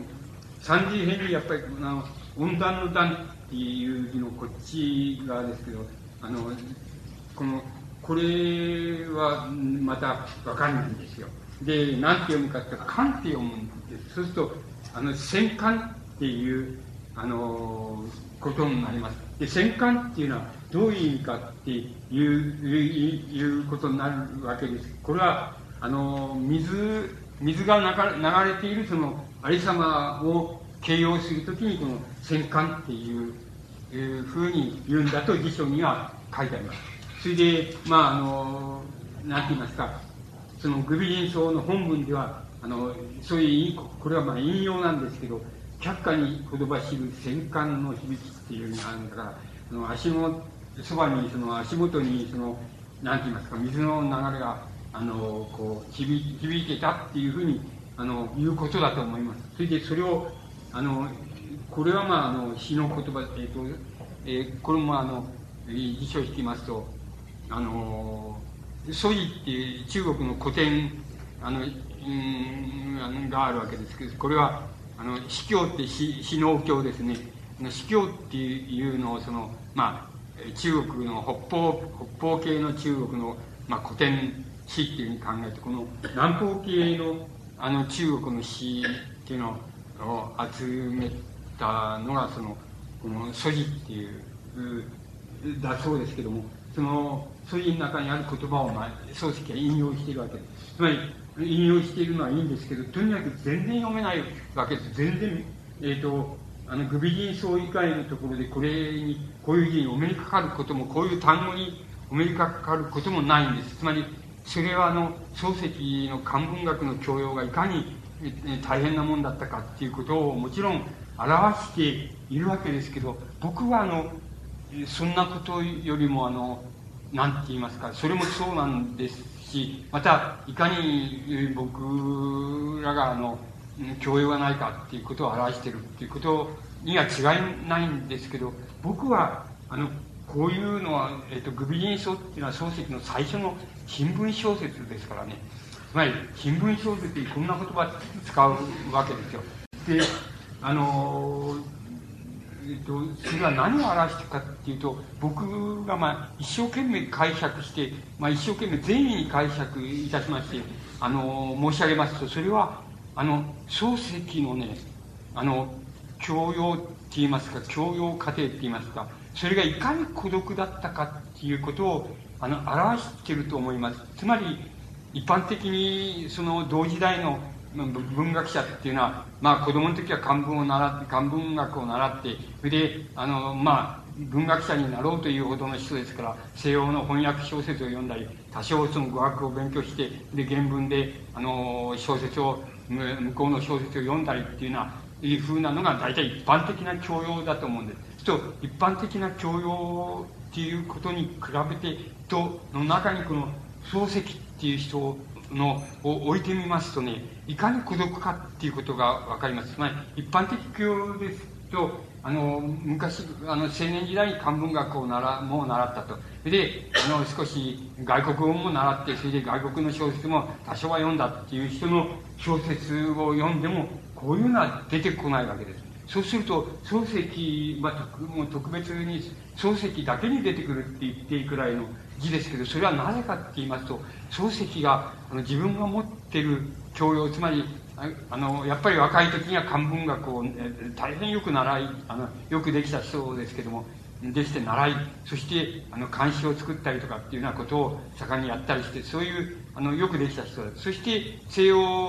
あの、英語の学校へ行って、それで大学へ行って、それで英文学をやって、それで、あの、留学して向こうへ行った。そうすると、英語もよくできる。そして、そういう教養なんだから、まあ大体外国に行ってとか国内にいるとかっていう別はあるとしても、大体同時代の文学者と、あの、教養のまあ多少工程は、程度はちょっと違っても、大体同じじゃないかって、つまり同じようなもんじゃないかっていうことになるわけです。そのなのにどうしてこういう漱石がこういう言葉遣いをするかっていうと、あの、自分の教養を、自分の教養を、受けた教養に対して、あの、もちろん自負、あの、自負って言いましょうか。あの、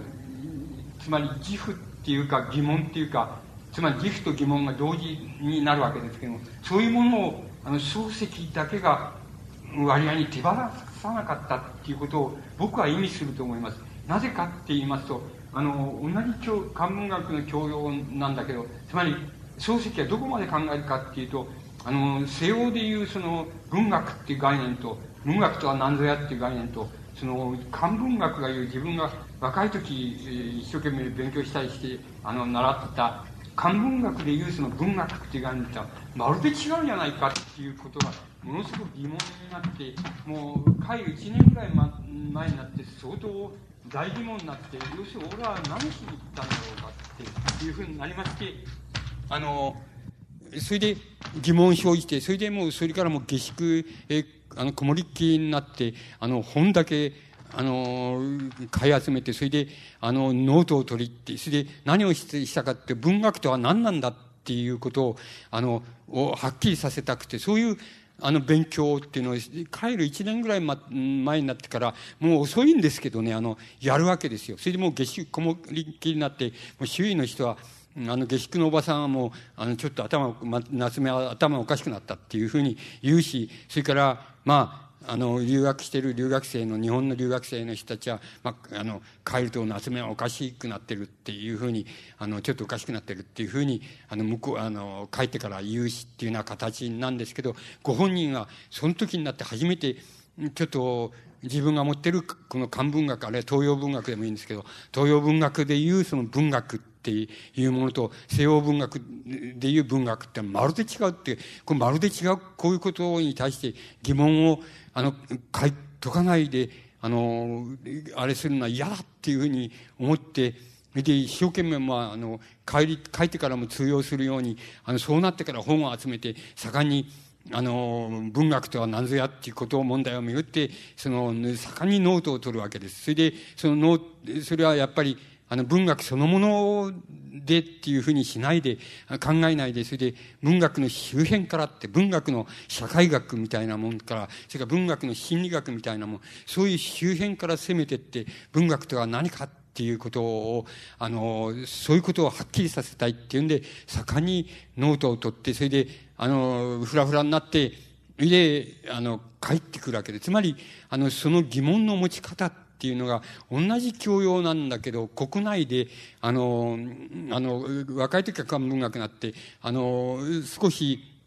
長じてその西洋のあの語学も少し習って西洋の小説も読んでっていうような風にした同時代の小説家のなんていうのかそのあののほほんさっていうかのんきさっていうかあの馬鹿さ加減っていうかそういうのに比べるとあの漱石っていうのはめちゃくちゃにもう自分を突き詰めていくわけです。でもうそれなあの、まあ、つまり簡単なことですよつまりあの根本あの本質的には簡単なことで東洋の文学っていうのは要するに自然と人間との間のやりとりっていうのが浸る文学のテーマであるわけです。だけど西洋の近代文学って言えば、要するに人間と人間との葛藤の仕方とか関係とか、そういうのがやっぱり文学の大変な根本的なテーマになります。これはまるで違います。あの、違うわけです。漱石はまあ、まるで違うから、違うもんだなって思って帰ってくればいいんですけども、あの、これはおかしいっていう、本当文学って何なんだっていうふうに考えて、それを突き詰めて神経衰弱になるまで突き進めていくもんですから、なんか自分の持ってるその、こういう漢文学っていうのに対しても、の素養に対しても、いや、あの、簡単に捨てて、大化、あの、西洋文学、戦後近代文学についていくっていうような風にもできないわけですよ。それから、あの、逆にこんなものにこだわるっていうのにも言うだけでもできない、そういうふうにもできないわけです。そのつまり、何とも言えないその漱石のその文学者あるいは文学研究者としてのその何とも言えない孤独な筋道っていうのが、あの、こういう難しい以上、新聞小説の中で、あの、使ったりすることになっていると思います。つまり、あの、もしかするともっとつまんねえ動機があって、つまり俺これだけできんだぞっていうようなことで、新聞小説に込んだことを書いているのかもしれません。ついはそういう要素も入ってないことはないかもしれないですけども、あの、僕は、あの、善意に会社来まして、その、なんて言いますか、漱石のがいかに、あの、孤独な筋道で自分の、なんか、教養過程って言いましょうか、自分の文学への、こう、のめり込みの過程っていうのを、いかにそういうふうに考えていったかっていう、その孤独さっていうのが、こういうのに現れているっていうふうに、あの、考え、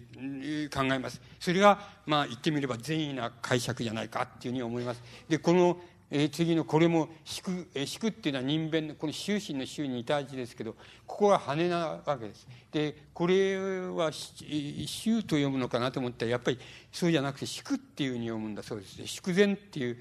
ていう祝前って何だって言ったらまあどういった慌ただしいっていうあるいは急にとか慌ただしいっていう様ありさまっていうことだそうです。であの薄き例えばこれはその字の文のナレーションの文章の中にあるわけでです。あの薄き雲の、えー、縮然と消えっていうのはつまりあのこう薄雲が要するにあの急に空で急に消え消えちゃったって消えてあの晴れ間になっちゃったっていうことを言ってるんだと思います。だけど薄き雲の縮然と消えっていうふうな言い方をしています。これはどっかの文章を引用した漱石が引用してきたわけじゃなくてあのこれナレーションの文章でこういうこういう字を使っていますって冗談じゃねえよと思うんですけどもあの、まあ、それはこっちの方が悪いのであのなんかこう僕みたいなそういうやつがなんか批評家批評家として通用しては本当はいけないんでしょうけどあのだけど漱石はもう断然すごいあれですごい大した教養ですね。あの、えー、そういうになってそれからこれももう少しあります。えっと、こむる、こむるっていう、あの、字です。これは、なんか、あの、カゴの中になんか押し込めちゃうっていう、まあ、入れちゃうっていう、あの、意味だそうです。花を入れたり、鳥を入れたりっていう、そういうのそういう字だそうです。その、4っていう字に、テーブルのタクっていう字ですけど、あの、これはこむるっていうふうに読むんだ、読むんだそうです。で、もう一つ、もう二つばかりありますけど、これは、大大小中の大人の下にあの文京区とか新宿区とかの区っていう字を書いてでこれは連連と読むんだそうです。あの辞書を引くと連となってます。でどういう意味かって言いますとあの箱っていうような意味です。つまり当時で言えばあの鏡を入れていく箱入れとる箱とかあの櫛を入れとく箱とかってそういう小箱だと思いますけどそれを「連」というんです。これはあのやっぱり漱石が引用している詩の言葉の中に入っています。それからあのもう一つこれぐらいです。これも絶対的に読めなかったです。あの、えーと「旋回」っていう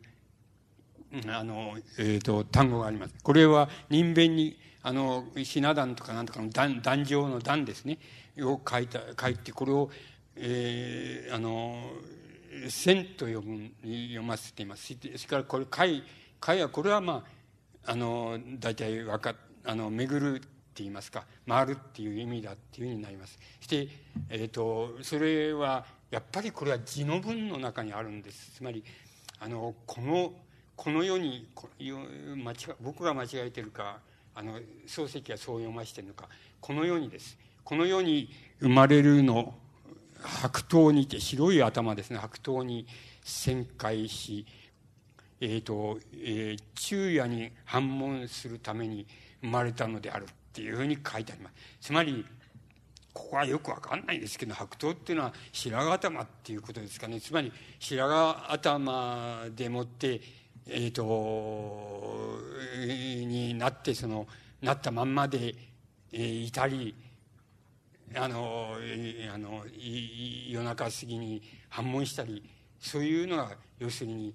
あのこの世に生まれたその人間のまあ何て言いますか宿命みたいなもんだっていうことを言いたいんだっていうふうに思います。でまあざっと僕があの全く読めないこれは全く読むことができないっていうふうに思った字だけでもこれだけあります。だから、なんて言いますか、もう、これは、あの、抜群のって言いますか、あの、漱石の漢文学の教養っていうふうに、教養が、まあ、新聞小説に現れてるっていうふうに、あの、言うほかないのですけども、これは、しかし、グビ人相っていう作品の大変大きな特徴だと思います。あの、もちろんいろんな気負いっていうのもあると思います。最初の新聞小説ですし、あの、最初の、つまり大学の先生を辞めて、あの、朝日新聞社に、あの、社友として入社してっていう、で、最初の新聞小説を書いてっていうんだから、気負いとかなんとかいろんなものがあると思いますけども、それが一つの大きな、あのこうこういうわかんない字をたくさん使っているっていうこと、それが、あの、大変大きなグビ人層の特徴だと思います。で、この特徴は、僕が今言いましたように、漱石がいかに、あの、孤独な人だったかって、つまり、あの、日本へ来ても、日本へ帰ってきても孤独な人だったかっていうことを僕は象徴してるっていうふうに思います。が、もう一つは、あの、これは、あの、近代小説としてはあんまりいい特徴じゃないんですけど、その字の文、つまりナレーションの、あの、文章っていうのが非常に何て言いますか、はっきり、あの、公爵詞の公爵っていうか注釈みたいなものと、それから形物描写みたいなものとに、あの、はっきり分かれちゃってるんです。つまり、あの、これは今の作家の小説だったら、さりげなく、あの、字の文っていうのはさりげなくやるわけですけど、それは漱石がここでは、あの、やってないんです。できてないっていうかやってないわけです。で、あの、形物描写っていうのと字の文っていうもので。しかも、あの、字のナレーションの文章っていうのも大変公爵的なナレーションになってるわけです。まあ、ちょっとだけ、あの、形物描写のところでもちょっとだけ読んで、あの、見ます。これは京都のあの、景物を描写してるわけですけど、山に入りて、春は竹たるを、山は極めたらば、春はまだ残る雪に寒かろうと、えー、えー、なんだ、広げる、えー、峰の裾を縫うて、暗き影に走る一筋の道に、妻上がりなる向こうからお腹目が来る、牛が来る、えー、今日の春は牛の威張りの尽きざるほどに長くかつ静かである。っていうようなナレーション。つまりあのすごくまあ凝った文章であるとともになんか漢文帳でつまり一種の体育的なえー、って言いますかね、あの、体育的な表現でこう展開していくみたいな名残がどっかにあって、あの、ま、誠に古めかしいあの文章だっていうふうに言うことができます。それから、まあ、このもう一つその字の文章、公爵史的な字の文章に入ると思うんですけど、えっ、ー、と、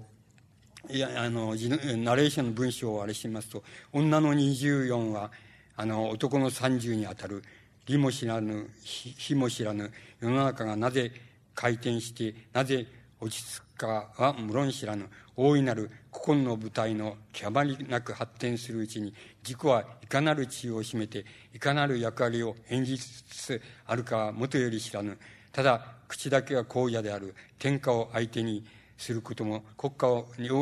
向こうへ回すことも、一具、一段の群衆を目眼前にことを処することも女にはできぬ。女はただ、一人を相手にするゲートを心得ている。一人と一人と戦うとき、勝つ者は必ず女である。男は必ず負ける。えー、具象の籠の中に飼われて、個体の青をついばんで嬉しげに羽ばたきする者は女である。籠の中の小天地で女と泣く寝を競うのは、競う者は必ず倒れる。小野さんは詩人である。詩人だからこの籠の中に半分首を突っ込んでいる。小野さんは見事に泣き損ねたっていうの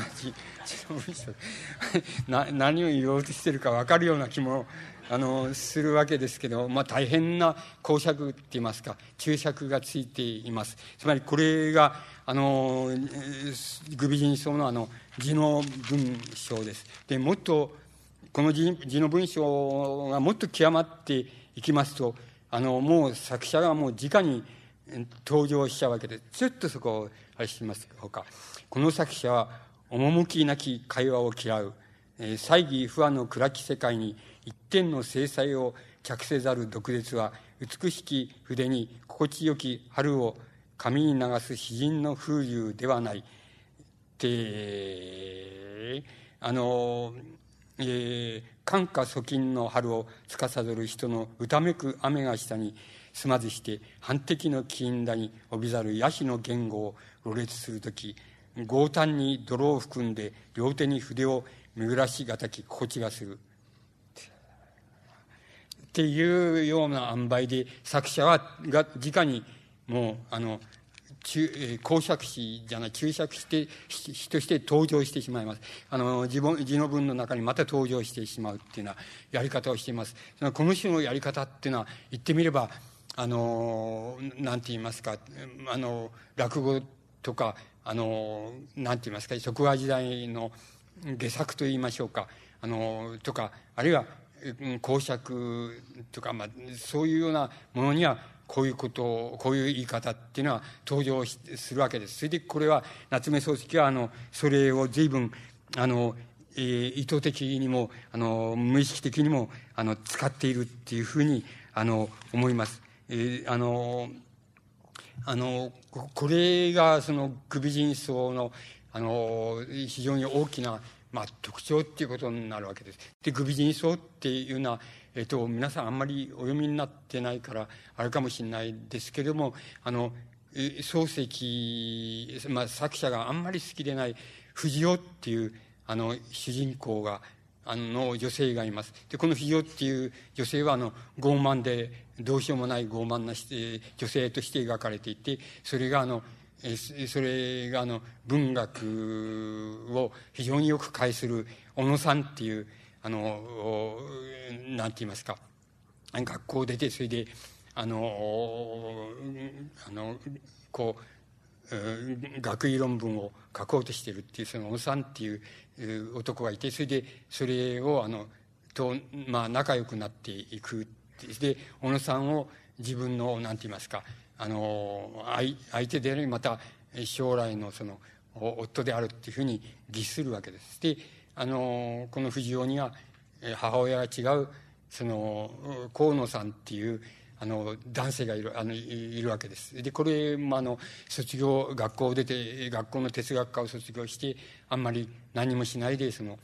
ふらふらしてるって言いましょうかブラブラしてるっていうそういうふうに描かれて、まあ、これは漱石の一連の作品つまりそれからにも出てきますし、えー、けどあの一連の何て言いますか主人公として出てくるタイプです。であの河野さんっていうのの中にはあの周辺からそのあいつは神経衰弱でおかしくなっているその変人なんだっていうふうに周辺から言われていた漱石の面影がややその投入されています。でこの河野さんをあのよく理解しているあの友達が宗近君っていうんですけどその宗近君がとてもよく理解している親友であるわけ。それから宗近君っていうのの妹がまたあの河野さんをに好意を持っててとてもまたよく理解してるっていう。であの小野さん今度は小野さんというのにはあの昔書生貧乏な時書生をしてた先生がいてで先生とその娘さんがいて先生はもちろんそれが京都にいてで娘さんも先生ももうあの小野さんはもうやがて自分あの自分のその旦那主人亭主になってそれであのその先生をとあの 一緒に住むみたいなことをまあいわば規定の事実としているわけです。つまりあのそういうふうにあの小さい時から書生さんとして面倒を見てきたっていうそれところが小野さんの方はなんかあの 知識が増殖して話が分かるようにあれしてくるとその藤尾っていうあの女性が好きになってくるわけです。から藤尾はまた宗近君と親があの、一緒にさせようっていう口約束みたいなのが昔あるわけですけど、あの、宗近君っていうのは、まあまあ、劣等生で、切符がいいんですけど、劣等劣等生で、外交科の試験を、に落第ばっかりしてるっていうような、そういうあれで、藤尾からはもう全然馬鹿にされて、一緒になる気はない。だけど、宗近君の方は、あの、藤尾がやっぱり好きで、で、一緒になれるっていうふうに思ってるっていうのは、そういうシチュエーションな、あの、わけです。で、あの、このシチュエーションが、あの、漱石の、あの、こう、一種の小説のその、あの、一つの方法として言ってもいいんですけど、どういう方法かっていうと、あの、あの初めはあの、遠回しに、例えば、河野さんと、例えば、このアグビジン層で言えば、河野さんと宗近君っていうのが、まあ、あの、京都へ旅行あ、遊びに、旅行に行って、それで、あの、宿屋へ泊まると、そこに、その宿、同じ宿のところに、あの、その先生と、あの、その娘さんが、あの、こう、同じところに泊まってて、それで娘さんが琴を弾いたりしていて、その琴のね、あの琴のねいいとか、あれは美人だとかつってやってるわけです。で、それ、え、あの、そういうふうに出会うわけです。それで、あの、今度は汽車の中でも、東京へ帰る汽車の中でも、やっぱり、その先生古道っていうんですけど古道先生っていうのとあのその娘さん小夜子っていうんですけどその二人となんとなく出会うわけです。であのそれでだんだんだんだんその無意識のうち出会ってたのがそのだんだんあの古道先生とあのその娘さんはあの何て言いますか小野さんとあの結婚するためにって言いますか結婚してくれるだろうと思って小野さんを頼って上京していくっていうようなことになるところは小野さんの方は藤尾っていう女性が好きになってるわけです。だからあの親切にはするけども結婚する気はないっていうふうになってる。でいうふうにしてつまり初めは無意識、あの、何でもなく、偶然のようにして出会った人たちが、だんだんだんだん狭まって、なんとか、一つの物語が、の、あの、つながりができるところまでこう、近寄っていくっていう、この、あの、小説の構成の仕方って言いますか、作り方っていうのは、漱石の一つの特徴であります。で、この特徴は、もちろん三四郎っていうのは皆さんがお読みになってると思いますけど、三四郎の場合には、つまり、あの、三四郎が九州から、熊本から上上京してくる、あの、うん、あの、来るというところで、あの、列車の中で、広田先生っていうのとは知らずに、その、そういう、あの、桃ばっかり食ってる、その、あの、老人と一緒になって言葉を交わすとかっていうふうなとこから始まるわけですけど、だんだんだんだんその、広田先生を中心としたそういうあの物語のその県内にだんだん狭まっていくっていうような構成の仕方をしています。この構成の仕方は漱石のあの小説の構成の仕方の一つの特徴であるわけです。それ、僕はあの、どうしてそういう構成の仕方を漱石はあの、取る、取ったかっていうふうに言いますと、僕はやっぱり漱石のそういうまあ、ある意味では病的なっていう資質に関係があると思います。つまり、あの、なんて言いますか、そういうふうに、あの、こう、偶偶然のように、あの、こう、出会った人たちが、あの、者たちが、こう、だんだん一緒の物語の中に入ってくるくらい、この県内に入ってくらいになっていって、またそれが、あの、本当は夢かうつつか分かんないんだっていうふうになっていっちゃうっていうそれはやっぱり漱石のなんか一種のなんて言いますか妄想妄想性の資質と言いましょうか。それと大変深い関わりがあるっていうふうに 僕は思います。つまりあのそれはその小説の方やり方っていうのはあの漱石の大変あの大きな特徴の一つになってるっていうふうに思います。それは多分漱石のあの、まあ、資質に由来するだろうっていうふうに思えるわけです。でいやグビジンソウっていうのもそういうふうにしてそれであの、なんて言いますか、あの、宗近君っていうのは、あの、藤尾と結婚できない。それから、あの、またあの、小野さんは、あの、宗近君に、その、お説教されていって、ああんたは要するに、あの、あの、こう、先生やその娘さんの上京してきた娘さんをどうするつもりなんだってして、そんなことでいいのかって一生に一度ぐらい真面目になれみたいなことを言われて、あの、言われてしまうっていう、そういう、あの、それで、それからもう一つは、あの、藤尾とそのおふくろさんが、あの、河野さんに対し、に対して、つまり、あの、財産を、あの、譲ってくれて、それで、あの、藤尾と小野さんを一緒にして、それで、あの、自分の家をつい、あその家を継いでくれて、河野さんは外へ出てくれればいいっていうふうに、あの、心の中では思ってるんですけど、あの、ああからさまに河野さんを追い出すことは、追い出す口実がなくてっていうふうに、だから口で言うのは全く反対のことを言って、あの、早く結婚して、あの、うちを相続してもらわないと困るみたいなことを言うわけです。で、河野さんの方は財産とかそういうのは全部いらない。全部財産も家もいらないから全部藤尾にあげてしまう。あげてしまうと。で、俺はもう自分は外に出るっていうふうに言って、最後にはそういうふうにあの出て行っちゃう。出て行っちゃって、あの、どこ行くのかっていうことになるわけですけど、あの、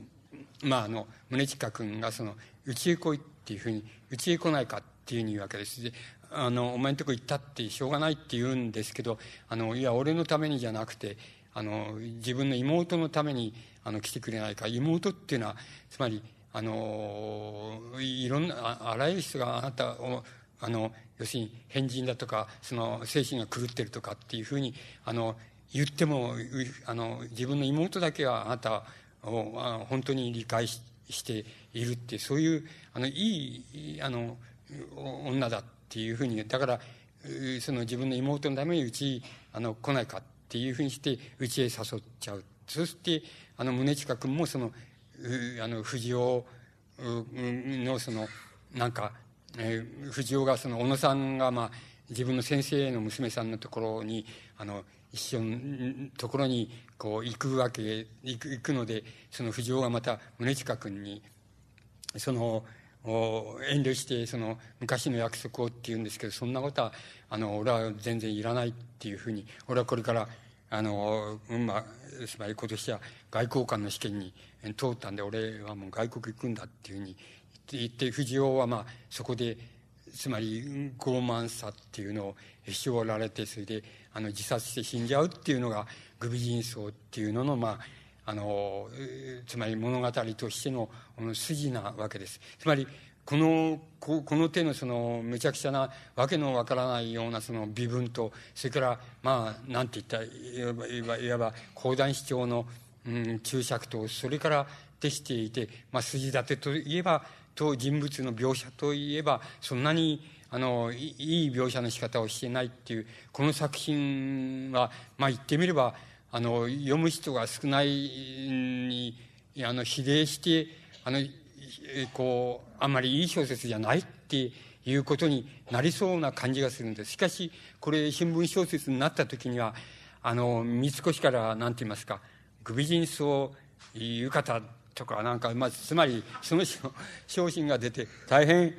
あの、騒がれた、そういう作品なんです。で、えー、あの、まあ、当時の人は、教養も、一般読者は教養もあったんでしょうけれども、あの、大変そういう評判を呼んだ、あの作品なんです。ところが、後世の人はあんまりこれを読んでない、あの、敬遠してるっていうのが、のが、あの、本音のところって言いますか、本筋のところだっていうふうに、あの、思います。と、あの、それじゃこの小説に何にも取り柄がないのかっていうことに、あの、なると思います。でも、僕はね、一つだけ取り柄があると思うんです。で、その取り柄はかなり重要なことなんじゃないかなっていうふうに思うことがあります。それは何かって言いますと、あの、文学っていうのはどう言ったらいいんでしょう。つまり、あの、元を正せばこういうもんだったんじゃないかなっていうもんが、この作品の中にはあるわけです。例えば、あの、一つ申し上げますと、あの、最後のところで、要するに宗近さんが、その、あの、河野さんに、その、まあ、うちへ来ないかってして、あの、あらゆる人が、あなたのことを、その変人だとか、まあ、あの、病気だとかって言っても、あの、うちの、あの、妹だけは、あんたを信じているし、ちゃんと分かっている、今までもそうだし分かってた、そういうに、あの、女なんだ。だから、うちへ来ないかって誘うところがあるんですけどね、あの、そこをなんかのね、あの描写を見ますとね、やっぱりどう言ったらいいんでしょうね。文学の諸言性と言いましょうか。あの、文学ってのはもともとはやっぱりこういうもんなんだよなっていう、そういうものが、あの、その中にあるんですよ。で、あの、えっ、ー、と、ちょっと、あの、そこのところをちょっと、あれしてみましょうか。まあ、あの、えっ、ー、と、宗近君がうちへ来ないかっていうと、いや、行ってもしょうがないじゃないかっていうふうに河野さんが言って、そうすると、あの、嫌なのかっていうと、いや、嫌じゃないけど仕方がないよっていうふうに言うわけですよ。その時、宗近、えー、近君がじっと河野さんを見た。河野さん頼むから来てくれ。僕や親父のためはともかく、いとこいとこ、いとこっていうのは妹ですけど、いとこですけど、いとこのために来てやってくれって言うわけです。いとこのためにっていう、いとこは君の父だよ。あの、おばさんや藤尾さんが君を誤解しても、僕が君を見損なっても、あの、日本中がことごとく君に迫害を加えても、いとこだけは確かだよ。いとこは学問も再起もないが、よく君の値打ちを返してる。君の胸の中を知り抜いてる。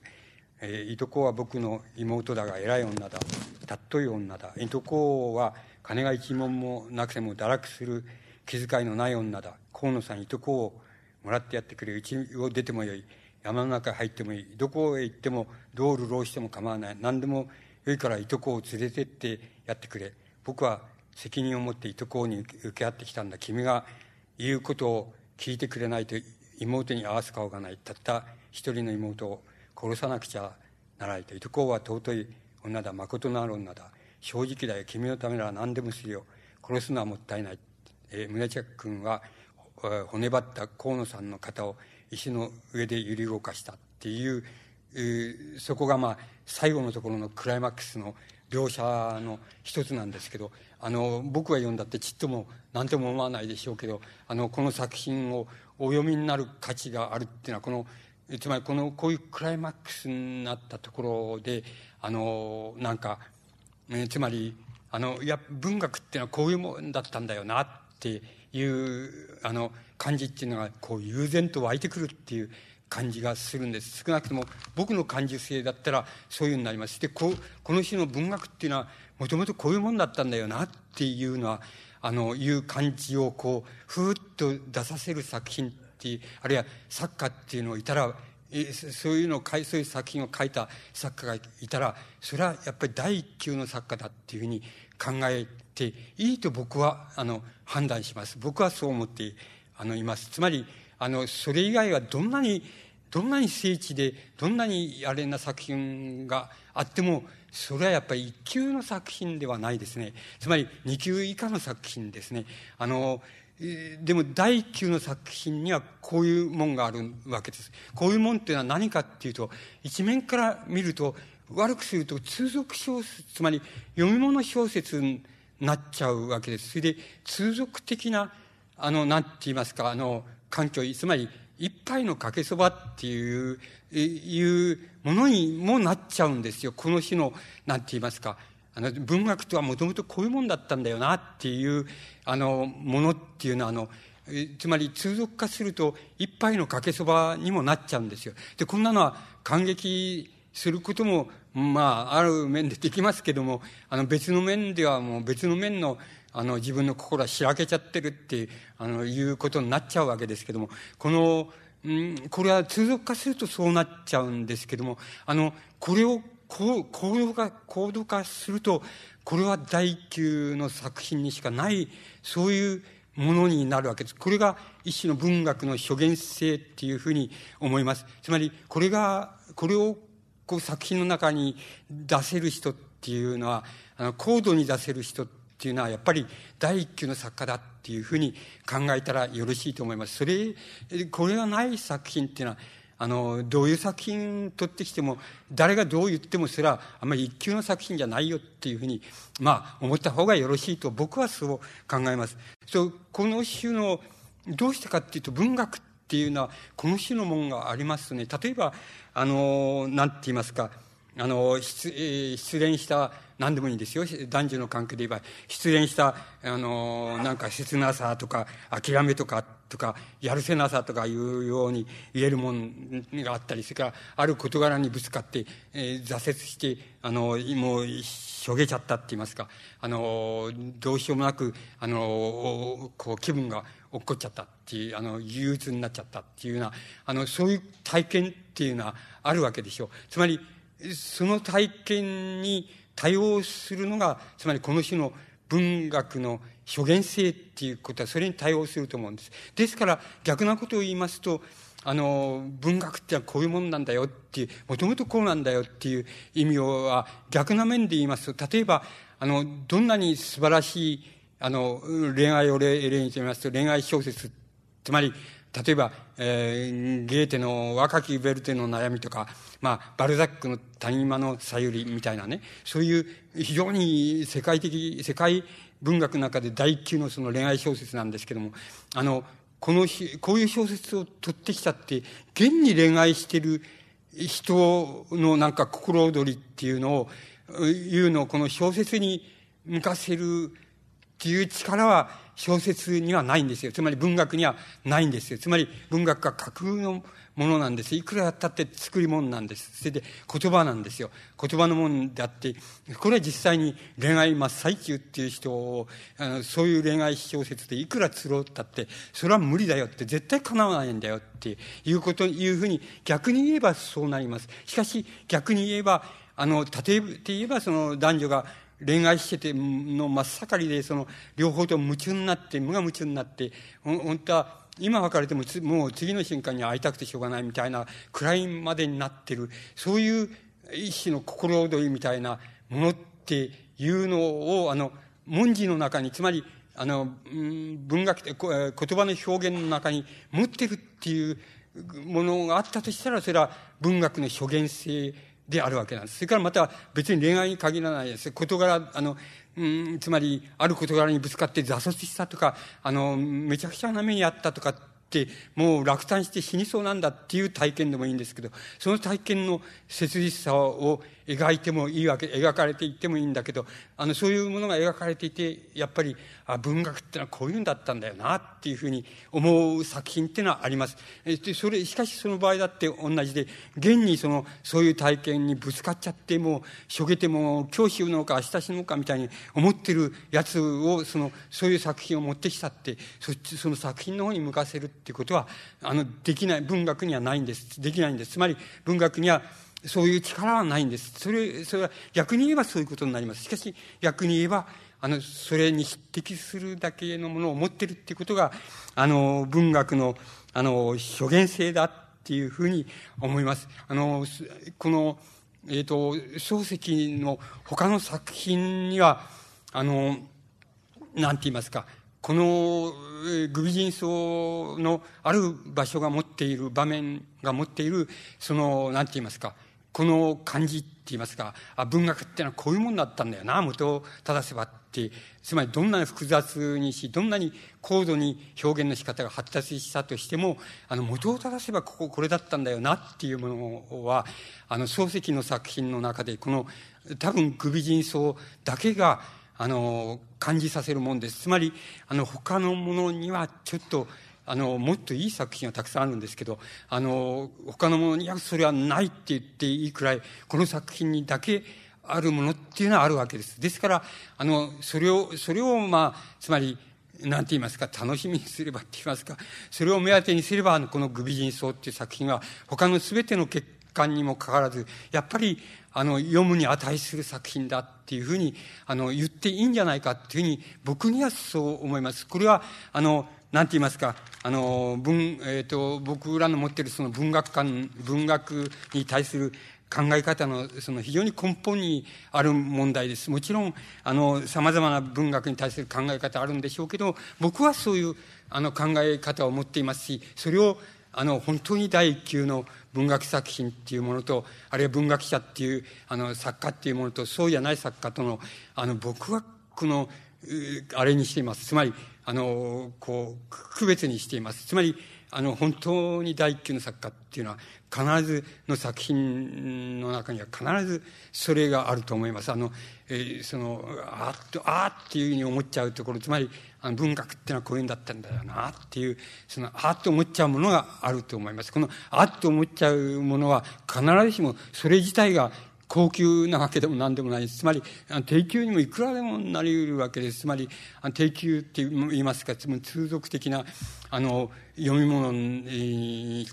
なって、あるいは通俗的な読み物にある、あの、なんて言いますか、あの、倫理観って言いますか、その善悪観って言いますか、それにもなっちゃったりっていうふうにしますから、必ずしもそれ自体が高度だっていうことじゃないんですけど、それをなんか高度に持ってったものってっていうようなものが僕はあるかないかっていうことは大変重要なあの区別だっていうふうにまたそれを感じるか感じないかっていうこともあの重要な問題だっていうふうに僕には思いますからあの皆さんがあんまり今まで敬遠してたとしたしたらやっぱりグビジンソっていうのは一度あの読んでご覧になったらあのいいなっていうふうに僕はあのおお勧めできるんじゃないかっていうふうにあの思います。であのあとこれから三四郎に入っていくわけなんですけど、あの、少し休、や、あの、休んでほしいということで、あの、ちょっとだけ、あの、休みます。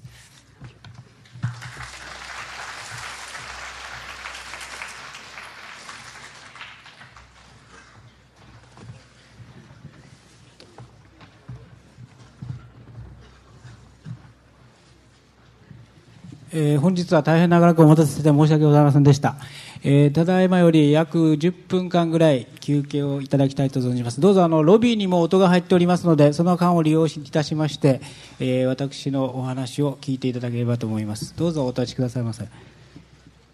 えー、この後、今、先生からご説明ございましたように、三四郎、少し休憩なすって、えー、いただきまして、えー、三四郎の講演がございます。でなおあのこのセミナーは来年。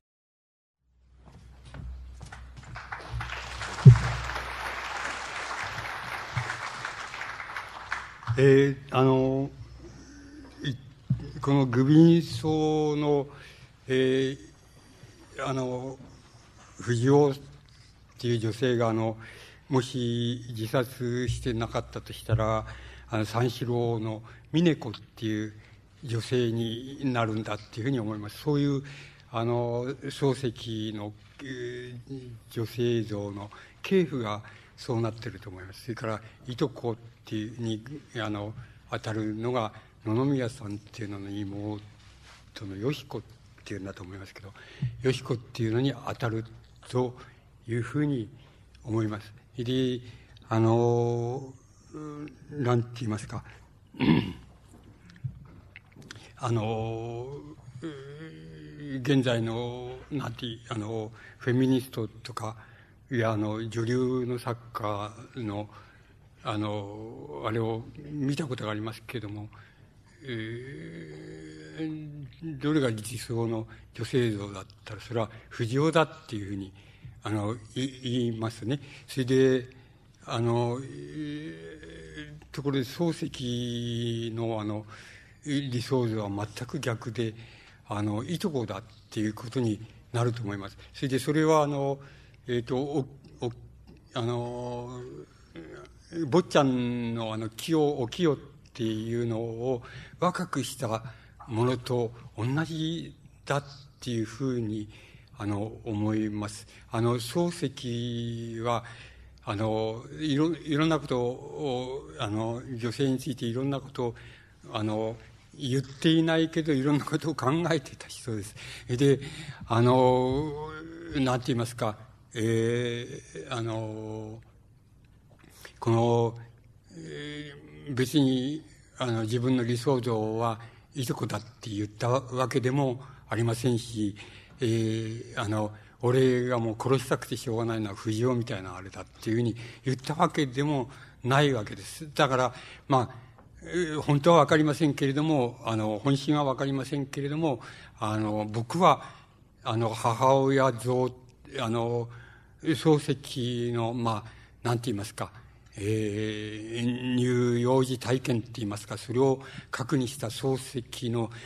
春期までのその、なんか育ち方のひ、ひ、ひどさって言いましょうか。それを、あの、考えますと、やっぱり考えて、そこから理解していきますと、どうしても、あの、あの、起きようと、それから、あの、いとこっていうのが、あの、漱石の、まあ、理想像だろうなっていうふうに、あの、思い描くことが、あの、できるような気がします。で、あの、なんて言いますか、あの、漱石にはな、あの、なんて言いますか、その、うん、どう言ったんでしょうね。つまり、あの、男女っていうものがあったとして、その男女っていうのが、その、いうのは、その、本当は、ある、非常に、ある距離まで、あの、近づいた時には、あの、なんか、その、何も言わないでも、つまり、分かっちゃうもんなんだ。つまり、相手を分かっちゃうもんなんだ。で、分かっちゃうものが、あの、また、あの、理想なんだ、みたいな、そういう考え方が、漱石にはどっかにあって、あの、それが少し、あの、病的な方に、あの、こう傾いていきますと、そうするとやっぱり一種の思い込みの体系っていうのが、あの、できてしまうと。思い込みの体系っていうのは、まあ、誰でも、あの、恋愛関係みたいな時には誰でもあるわけですけれども、その思い込みの体系っていうのが、もっと、もう少し、また、あの、こう、あの、脇へそれていくと、やっぱりそれは一種の妄想の体系っていうことになるんだと思います。で、漱石にはその、やっぱり、ところどころで現れるそういう妄想の体系っていうのが、あの、やっぱり確実にあったような気がします。それは漱石の悲劇であるわけですけども、その悲劇は、あの、まあ、もし、あの、遺伝子のせいにしないとすれば、あそれはやっぱり漱石の、あの、あの、こう乳幼児体験というところからあのもう始めあの始まりのところがあってそれでそれはそういうふうに形成されていったっていうふうにあの考えることがあのできると思います。であの、えー、漱石あのグビジンソのところからあの今度はグビジンソの浮上から三三四郎っていう作品の峰子へっていうふうに、あの、こう、移っていくわけです。で、それら一連の、あの、藤尾とか峰子とかって、三四郎の峰子とかっていうのは、多分、当時、あの、現れ始めた、新しい、やっぱり、あの、女性のタイプだったんだっていうふうに思います。この新しい女性のタイプっていうのは、あの、漱石が、あの、随分、あの、一生懸命、あの、追求してるって言いますか、あの、一生懸命追いかけているように、あの、思えるんです。で、ある場面では、その、新しい女性のタイプっていうのよりも、あの、い、いかに、その、あの、なんて言いますか、お清とか、いとこほどではないけれども、いかに、気違いじみたって言いましょうか、あの、気違いじみた主人公っていうのをいかに理解するか、あるいはいかにそれに応えるかっていう女性を、あの、描いていると思いますけれども、あの、こう、こういうあの、あの、坊ちゃんとかグビジンソとか、あの、三四郎とか、まあ一種の、この青春の、あの、小説なわけですけども、この青春の小説の中では、大変新しい、あの、女性、タイプの女性っていうのを、あの、追いかけて、あの、いるっていうふうに思います。で、この追いかけ方は、例えば三四郎があ出た時に、その、あの、この三四郎を読んで、あの、おあの自分も、俺もここういうのあの、いや、俺も書いてみせるっていう、言ったらいいんでしょうか。あるいは、あの、俺の三四郎を書いてみせるっていうふうに、あの、森鴎外はそういうふうに考えたわけです。それで、森鴎外は、まあ、三四郎に該当する作品、青年っていう作品を、あの、書いています。で、その青年っていう作品は、あの、で、はどこが違うかって言いますと、あの、青年の作品、あの、中で出てくる女性っていうのは、あの、こう、なんて言いますか、年上の、それで、あの、こう、性的な体験も豊富だし、あの、精神的な体験も豊富だっていう、そういう女性っていうのは、あの、描き出しています。それで、あの、それでそれに対して青年がどういうふうに、あの、振る舞うかって、振る舞うかっていうのを別な言葉で言うと、どういうふうに、この遊ばれちゃうかっていうことだと思うんですけど、あの、そういうことを非常によく描いています。それからもう一人、あの、こう、あの、なんて言いますか、あの、こう、あの、あれがあの、鴎外があの、固執したのは、いわば、あの、どう言ったらいいんでしょう、あの、あれ、向島で、えー、言うと、つまり、クロート筋の女の人なんです。それを、やっぱり相当、よく関心を持って、あの、描いています。で、あの、漱石と鴎外っていうのは、あの、こう、時代はそんなに10年か15年ぐらいしか違わないんですけれども、あの、女性観っていうことになってくると、もう随分、あの、違ってしまいます。あの、えっ、ー、と、大外は、なんとなく高等の巷にいそうな女性とか、あるいは年上の、その、なんて言いますか、非常によなれをしたって言いますか、よなれをして男なれをしたっていう、そういう女性っていうのを、あの、新時代の、あの、その、青年のこの相手として連れてくるわけですけども、小説の中に登場させるわけですけども、それはだいぶ、あの、漱石とは違う、あの、感じ方だっていうふうになります。あの、漱石の方が、そういう意味合いでは、とても、あの、生真面目だって言ったらおかしいんでしょうか。あの、その日の、あの、こう、なんか遊びみたいなことっていうのは、あの、性的遊びみたいなことはあんまり、あれしないし、あの、できない人だし、やらない人だったっていうふうに思います。あの、だから、あの、漱石がまあ、どう言ったらいいんでしょう。つまり、あの、自分の奥さんやなんか以外に関心を持ってたのは、あの、友達の奥さんである、その、女流作家であるあの、大塚クソみたいな、あの、そういう人が、まあ、唯一、あの、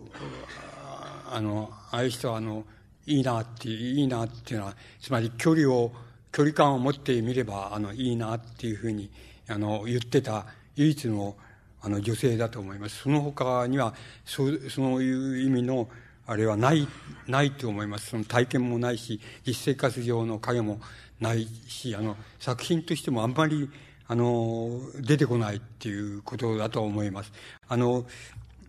そこら辺のところで、あの、漱石が、あの、えっ、ー、と、三四郎っていうのを、あの、描いているわけです。で、三四郎のという作品で、あの、鴎外の青年だったら、どうしても絶対に描けないよなって、こういうのは描けないよなっていうふうに思われるところがいくつかあるんです。それは、あの、大雑把に言ってしまえば、しまえば一種の、あの、心、心理主義なわけです。つまり、あの、まあ、心理小説の、あの、要素なわけです。鴎外の青年には、ほとんど、その、なんて言いますか、あの、心理小説的な要素っていうのはほとんどない、ないわけです。あの、だから、あの、この、鴎外がまあ、つまり、後々まで言えば、あの、青年とか癌とかっていう作品をある意味で、あの、描き終えてしまって、あの、自然小説って言いますか、歴史小説って言いますか、そういうところに入ってい、い言って、あの、言って、言ってみれば、あの、封建社会における、その武家社会における、あの、女性みたいなものには、多少の関心が、あの、持ったでしょうけれども、そういう自然小説の入っていっちゃうっていうのは、ある意味では、あの、とてもわかるような気がします。あの、えっ、ー、と、たった10年か15年の違いで、随分そういう、あの、こう、女性をめぐる、あの、体験っていうのは、あの、王外と漱石では違うというふうに思います。で、外、あの、漱石っていうのはそういう意味では、あの、あんまり、あの、大外ほどそういう体験っていうのは、実体験っていうのは豊富でないんですけど、豊富でないけれども、あの、その豊富でない部分だけ、あの、心理小説としては大変、あの、大外の描けなかった、あの、見事な微細なその心理の、あの、陰りみたいなものを、あの、描いているっていうふうに思います。あの、三四郎っていう小説で、あの、例を挙げていますと、あの、広田先生っていうのを中と、野々宮さんっていう、あの、理学者がいるわけですけども、その理学者を中心にして、あの、三四郎とか、その、峰子とか、よし子とか、あの、そういう人たちが、あの、えっ、ー、と、団子坂のあの、菊、あの、菊人形を見に行くところがあるんです。で、あの、今、そんな、もう、あれはな、面影が団子坂にはないわけですけども、あの、その頃その菊人形の展覧会みたいなのがあると、あそこら辺に店ができたりとか、あの、人が、あの、お祭りのように賑やかに行き来したりみたいなことがあるわけですけど、あの、そう、そういう、あの、お祭りの間を菊人形を見に、あの、ぶらぶら歩いて行きながら、その、あの、か、交わす、その、会話みたいなのがあります。で、その会話って、たて、あの、その、お祭りみたいに賑やかなところに、あの、こう、古事記、おこむさんがいるわけです。で、おこむさんがいて、その、額に、あの、手を合わせて、それで、えー、あの、言葉でその、まあ、なんて言ってんのか、それは書いてないけども、こと言葉大声で、あの、えー、あの、一つめ、あの、まあ、何でもいいです。R なものに恵んでくださいでも何でもいいですけど、そういう言葉を大声で言いながら、その額に、あの、あの、手を合わせて、それでお辞儀をしてっていう、そういう小じさんがいるわけです。で、あの、その、広田先生がその、三四郎に、あの、そこ通り過ぎたときに、あの、君、あの、このおこむさんにお金を恵んであげたかねっていうふうに、あの、広田先生が話しかけるわけです。で、それで、あの、三四郎が、あの、いや、あげませんでしたっていうわけですね。そうすると、その、えー、あの、なんて言いますか、あの、まあ、よしこ、あの、野々宮さんの妹のよしこは、その、なんか、あの、なんかおし、どう言ったらいいでしょう。つまり、世話しなくてっていうか、その、押し付けがましくてって言いますか、あの、世話しなくて、あの、なんかお金をあげる気がしないっていうふうに、その場で言うわけです。それで、峰子の方も、まあ、やっぱり同じようなことを言う、あの、えー、ことを、あの、言うわけだ。あんなに、あんなに押し付けがましくされたら、なんかお金なんかやる気しないっていうふうに、あの、こう言うわけなんです。で、あの、広田先生は、今度は、あの、いや、あの、人が多すぎるんだっていう。で、人が多すぎるんだと。で、人がやっぱり、あの、山奥のように、誰もいなかったら、やっぱりお金、あいに、あの、拝まれて、それで、あの、恵んでくださいなんて大声で言われたら、やっぱりお金やるっていうことになるなって。だから、これは人が多すぎるんだって、広田先生はそういうわけです。で、して、あのこう、なんか、えー、えー、あの各人各用のその感想を漏らして、それで、そその時、あの拝んでるその、大小さんにその、お金をこうあげなかったっていうことについての、あの、感想を言い合うところが、あの、出てきます。で、あの、三四郎は、それを聞きながら、なんとなく、あの、二つ考えるわけです。で、それは何かっていうと、あの、一つは、この人たちは、には、あの、なんていうか、なんとなく、えっと、いわゆる、あの、つまりお金を、あの、おこもさんに、その、あの、恵んでくださいって言われて、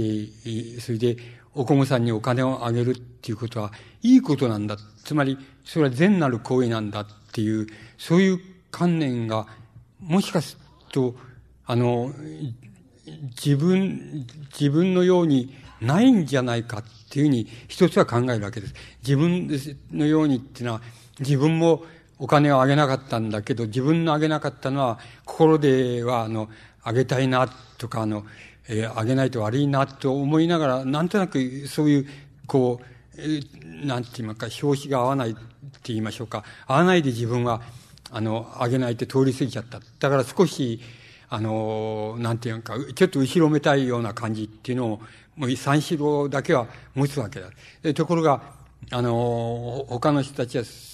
あんな押し付けがまがしかったらちょっとあげる気がしないみたいなことを言う、言うわけです。つまり、その日のことを言うわけですけども、それは、なんとなく、あの、自分が持ってる一種の善悪感って言いましょうか。あるいは、ナイーブな善悪感って言いましょうか。それとはちょっと違うなっていうふうに一面では思うわけです。ところが、またもう一面では、あの、もしかするとこれは、あの、自分よりもこの人たちの方が正直なんじゃないかなっていうふうに、正直にそう思った通りのことを、あの、こう、なんて言いますか、か隠すことなく言っちゃ、言っちゃうっていう意味合いで、この人たちの方が正直なんじゃないか、むしろ自分の方が、あの、こう通り過ぎちゃって、やんないで通り過ぎちゃって、それをなんか、あの、後ろめたく、多少の後ろめたさを持って思い返してる自分の方が、ちょっとダメなんじゃないか。つまり自分の善悪感の方が一種通俗的なんじゃないかなっていうふうに、あの、あの、ダメな善悪感なんじゃないかなっていうふうに思ったりもするわけです。つまり、あの、その種の、こう、動揺みたいな、あの、こう、ものを、あの、三四郎がその感じるっていう。それで、そのところの描写っていうのは、まあ一種の、あの、心理描、心理のこう、揺れの描写なんですけど、その揺れの描写っていうのは、なかなか、あの、誠に見事なもので、つまり、あの、三四郎っていう小説が、まあ、なんて言いますか、今読んだってやっぱり、あの、こう、あの、一個の、まあ、文学作品として、あの、十分にその、その、なんて言いますか、その微妙さにおいて十分に耐えるっていうのは、そういうあれを持ってるっていうことがとてもよくわかります。つまり、漱石っていうのは抜群のそういう、なんて言いますかね、その、近近代性って言いますか、時代性って言いますか、時代の風俗性って言いますか、それに対して非常に鋭敏なあれを持ってた人だなっていうことがとてもよくわかると思います。で、そこを通り過ぎていきますと、今度は、あの、迷子になった、あの、子供が、あの、泣きながらその、あの、なんか、こう、連れてきてくれた親かなんかを探しているわけです。で、あの、そうするとまた、あの、あの、こう、かわい、あの、みんなが、あの子がかわい、あの、昨日、かわいそうだな、なんつって、どうしたん、どこ行っちゃった親たちはどこ行っちゃったんだろうか、みたいなことを、また語り合うわけで。して、あの、えっと、そんなにかわいそうなら、あの、お前はあの子を連れて、その、親を探してやればいいじゃないか、っていうふうに、野々宮さんが妹に対してそう言うわけです。して、あの、その妹の方は、いや、あの、かわいそうだと思うけど、そこまでは、あの、そこまではちょっと自分は考えない。つまり、あの、その子を、連れて、それで、この人混みの中を、その親たちを探してあげあげるっていうのは、そこまでは自分は考えられないっていうことをまた言うわけです。で、また、そこで、なんか、その迷い子っていうのをめぐって、あの、その4人が各人各用の、その、なんか、あの、感じ方をするわけで。で、その場合には、まあ、あの、お巡査がやってきて、それで、おあの、その子供を保護して、まあ、あの、ああ、よかったっていうことになってしまうわけで。つまり、あの、その種の非常に微妙なことに対して、その、どういうふうな、あの、登場人物たちがどういうふうな態度を取るかっていうようなことっていうのは、あの、とても微妙に描かれているわけです。それで、まあ、三四郎っていうような、つまり、えー、九州の、あまあ、熊本の高等学校卒業して東,、えー、東京の大学入るために上京してくるわけなんですけども、あの、そこで、あの、やっぱり、自分、あの、ちょうどお京さんに該当するその母親が郷里にいて、それで、お、あの、お金を送ってくれるし、あの、うちの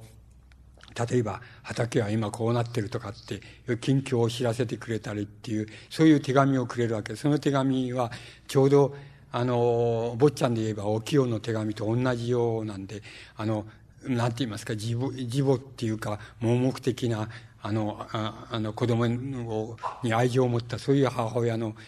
そういう手紙をよこすわけです。それであのそこあの田舎にあのやっぱり慣れ親しんでたあのおみつさんっていうこの娘がいて、その健康な娘さんがいて、それで、お前おみつさんを、あの、こう、嫁にもらったらどうだなんていうふうに言ってきたりするわけなんです。で、それは、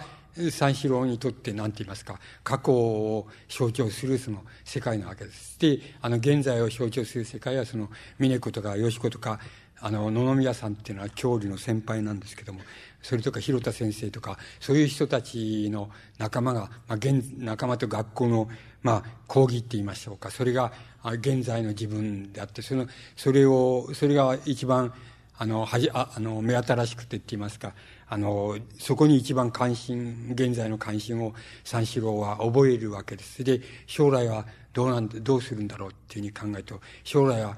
あの、ここで学問を、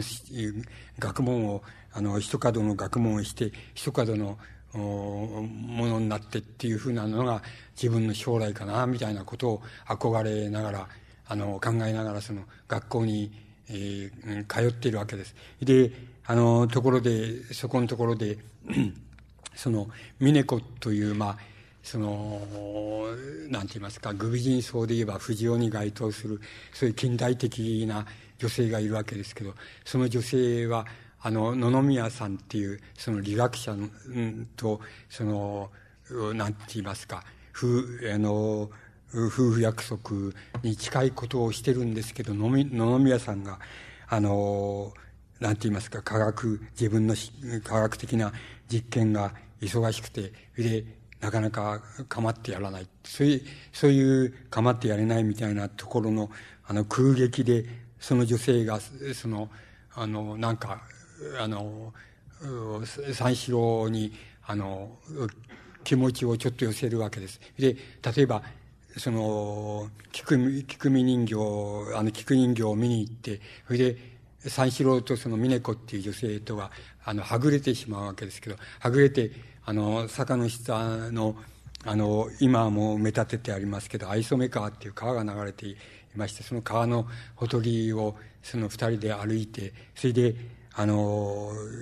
みんな探してないだろうかって言うんだけど、女の方は、いや、あの、あの、冷淡な人たちだから、あの、ちょうど、あの、迷子になってちょうどいいんだなんて言いながら、その川のほとりで腰掛けて、その、なんとなくその、なんか、親しみが、今までの親しみよりも、親しみが増していくみたいな体験をするわけです。そうすると、あの、三四郎の方は、あの、自分は、この女性に好意を持たれてるっていうふうに思い、思い込むわけです。で、あの、女性の方も確かにそういうふうに、えー、そういう態度を示すんですけれども、それは三四郎の感じ方では、考え方、思い込みの仕方では、あまりに単純すぎて、なかなか、その、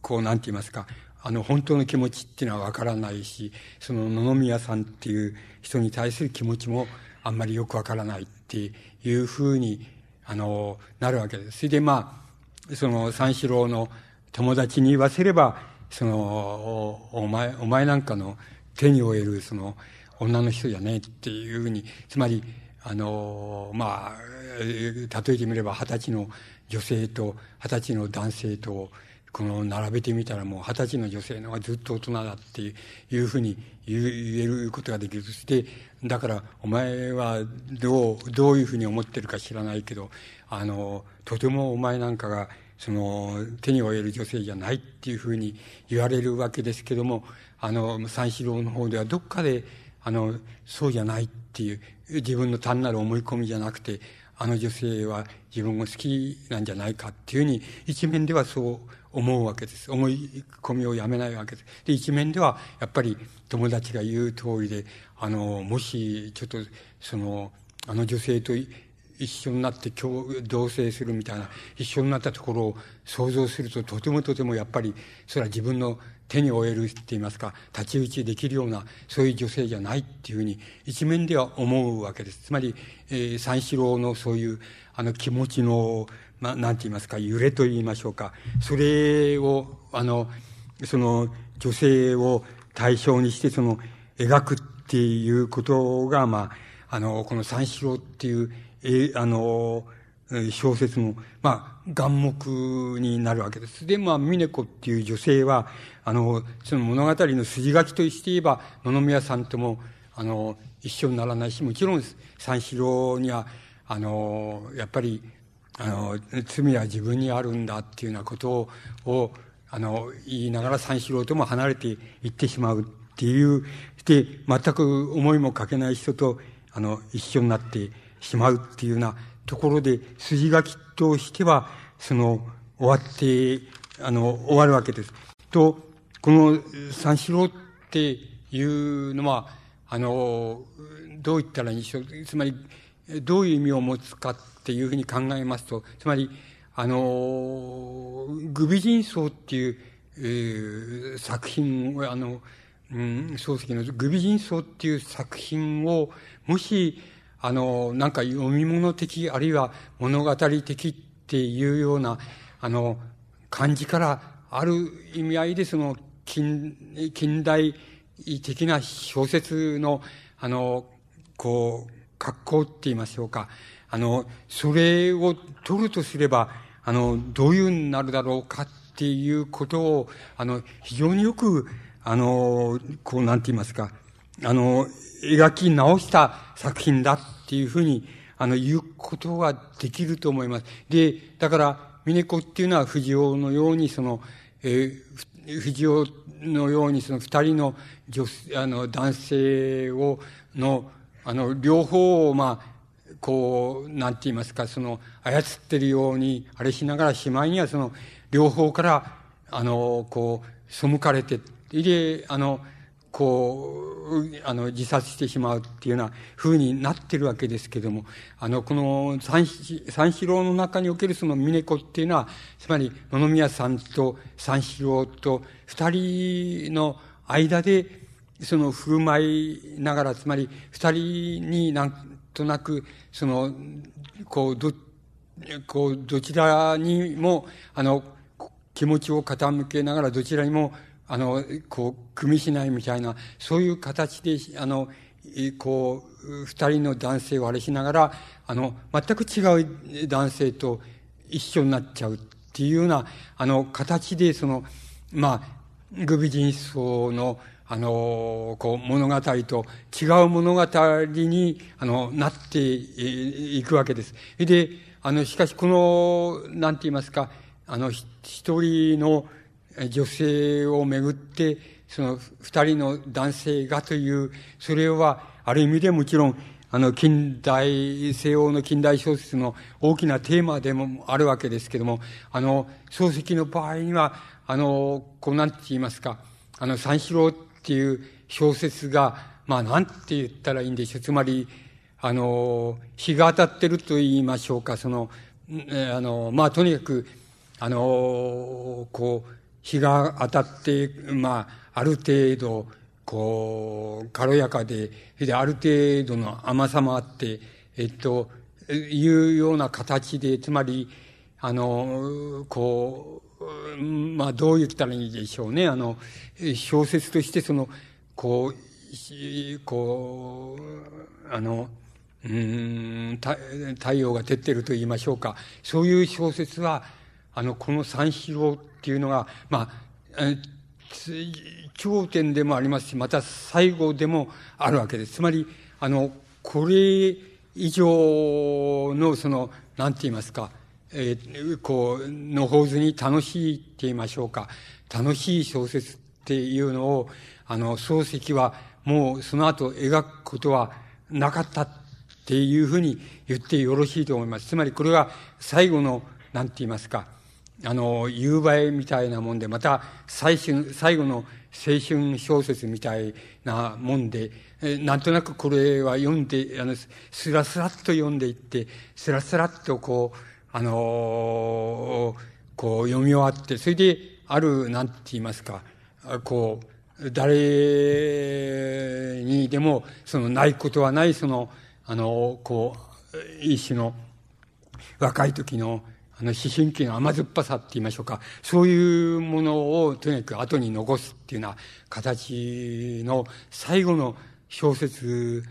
に、あの、なるわけです。で、あの、ここの中で、要するに、あの、漱石っていうのは、あの、おまあ、どこにいるかって言えば、まあ、あの、まあ、体験的にはいろんな、あの、ところに反映してるんですけども、あの、やっぱり、広田先生っていう中に、あの、漱石が一番、あの、よく投影されてるっていうふうに、あの、言えると思いますけども、まあ、あの、いずれにせよ、あの、あの、広田先生っていう人物の造形の仕方を、もう最後まで辿っていば、いけば、あの、心の先生みたいな風になっていって、まあ、最後は自殺してしまうみたいな、そういう風になっていくわけですし、また、三四郎は、あの、まあ、その後に出てくる、それからっていう小説の、あの、大輔っていうふうなところに、あの、三四郎の系譜をその、移し植えますと、その、なんて言いますか、やっぱり、あの、親友の、あの、奥方、奥さんと、その、いざござって言いますか、そういう三角関係を引き起こして、やっぱり、えー、あの、最後には家からまあ、その、領土を立たれるし、また自分は、ああの、初めて、あの、これから就職を探してくるなんていうふうに言って、その、おなんか、この、その女性と一緒にこう、どっかかく、こう、あの、どっか行っちゃうとか、どっか隠れて住むとかっていう、そういうことが暗示されて終わりますし、あの、それから門っていう作品になっていけば、こう、宗介が、あの、あ大輔が宗介っていう名前になるわけですけど、その二人、あの、奥方で、こう、親友の奥さんだった奥方とは、あの、どっか、あの、山手と、あの、下町の中間の、つまり、え、教会のその崖下のところにひっそりと住んで、それで、なんか、あの、役所に、あの、役所の、に、あの、働きに行ってるって言って、ひっそりと暮らしてるっていうような、そういうシチュエーションになっていく。そして、あの、これどう、どういうふうに、考えても、つまり三四郎以降は、もう一直線にもう、なんて言いますか、こう、破滅的になっていく、その、三角関係の様相っていうのを、あの、作品のその主要なテーマにしていくわけで。で、この主要なテーマっていうのはもう、こう、漱石の独壇場でありますけれども、あの、漱石の独壇場っていう意味は、あの、漱石がいかにあの、つまり先ほどからあの、女性をいかに女性の風俗って言いますか、そういうのをいかによく見てたか、つまり、王外に比べたらもう、はるかによく、なんか、その現状、現、現に当面している風俗の移り方っていうのはよく見てたっていうふうに申し上げましたけれども、その、漱石の小説が三四郎から、あと、どんどん破滅的な三角関係を描くことを主題にしていったっていうことは、あの、漱石がやっぱり、日本の、その、なんて言いますか、近代以降のその文明って言いますか、文化と言いますか、それをいかによく見ていたかっていうことの、まあ、一つの象徴だっていうことになるわけです。つまり、あの、どうしてかっていうと、これは西欧の近代小説では、ただの、要するに浮気小説になるとか、不倫小説になるとかいう、あの、そういう形に、なっていくわけですけれども、それで、個々の人たちの振る舞い方っていうことの問題が、まあ、小説作品になるわけですけれども、あの、漱石の場合には、あの、それに対して、やっぱり一人の女性をめぐって、二人の男っていう場合の、その二人の男は必ず、あの、一種の親友であるとか、あの、兄弟であることで、公人の場合には兄弟であるわけです。つまり、兄と弟であるわけですし、つまり、兄弟であるとか、つまり、非常に親しくて、あの、ある意味で抜き差しならない親しさを持っている、そういう二人の男が、一人の男性、あの、女性をめぐってっていう、そういう小説に、あの、漱石の場合にはなっていくわけです。それどうしてなっていくかっていう、それはある意味で日本の、やっぱり特殊性だっていう特殊性なんです。つまり、日本近代小説の特殊性の非常に鮮鋭な、つまり鋭い現れ方だっていうふうに言うことができるんです。どうしてかっていうと、その、あの、一人の女性をめぐって二人の男性が、あの、単なる不倫小説とかっていうんじゃなくて、非常に、あの、親友であって、だから、それをギリギリギリギリ詰めていきますと、三者三様がもう、あの、自滅する以外にも解決の方法がないみたいになっていくっていうような、あの、それを、あの、かろうじて救済しようとするならば、あの、もうなんとかその、なんて言いますか、この、この世を逃れるようにして、その、持ちこたえていくっていうのは、いか、しか、確かもう方法がないみたいなところまでギリギリに追い詰めていくっていうのは、そういうところに行くわけですけれども、それは何を意味するかっていうと、あの、あの、西欧の近代文明、あるいは近代文化でもいいんですが、近代文化に対してそれを後追いしている日本の近代文明、あるいは近代文化の中では、あの、どう、要するに、どう言ったらいいんでしょう。つまり西欧的な、この何か不倫小説とか、あの、浮気小説とか、なんか一人の女をめぐって、二人の男が、あの、やり合ってどうして、それで、えあの、こう、一人が勝利を得たから一人は敗北した。それ、それは、それで、あの、堂々たるもんだよっていう、あの、堂々たる振る舞いをするんだよっていうのは、そういう小説がどうしても作れないわけです。つまり、あの、ギリギリ詰めてったらもう、三者三様に、つまり、あの、親友とか、親しい兄弟の間の、もう、なんか抜き差しにならないも、要するに破滅的な葛藤になるか、あるいはその女性をめぐっても破滅的な関係になるかとか、もうそういうなる以外にないみたいなことが、大体日本におけるその近代文明あるいは近代文化、もっと個人に即していけば、日本における近代的自我の形成っていうふうに言ってもいいんだと思いますが、そういうものが、あの、更新性っていうことと、それから、やっぱり西欧の近代における個人主義っていうものとまるで違う個人主義なんだよっていうことの両方があるわけですけど、それでもってどうしてもその単なる不倫小説、あの、その不倫に敗れようとその、どうしようと、それはもう堂々たるもんだっていうような、ふうには決していかないでも、三者三様をギリギリに追い詰められてギリギリになっていくっていうようなところに行っちゃうわけです。で、行っちゃうっていうことを漱石はもう自分の小説の、主たる小説のもう主題にしているわけです。それは、あの漱石がいかにあの日本近代の文明、それからそれが西洋の近代文明っていうのと何が違うのかっていうことを大変よく、あの、よく洞察し、よくいつでも見ていたっていうことを非常によく象徴しているっていうふうに、あの、別の面から言うことができるわけです。で、この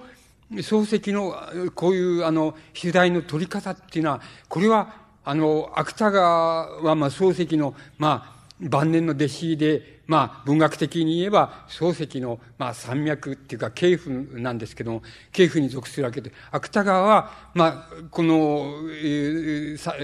この作品芥川の作品ではまあ開花の夫とか開花の殺人っていうようなあの作品の中に同じようなあの、その三角関係を描くわけです。でも、それでよく芥川は、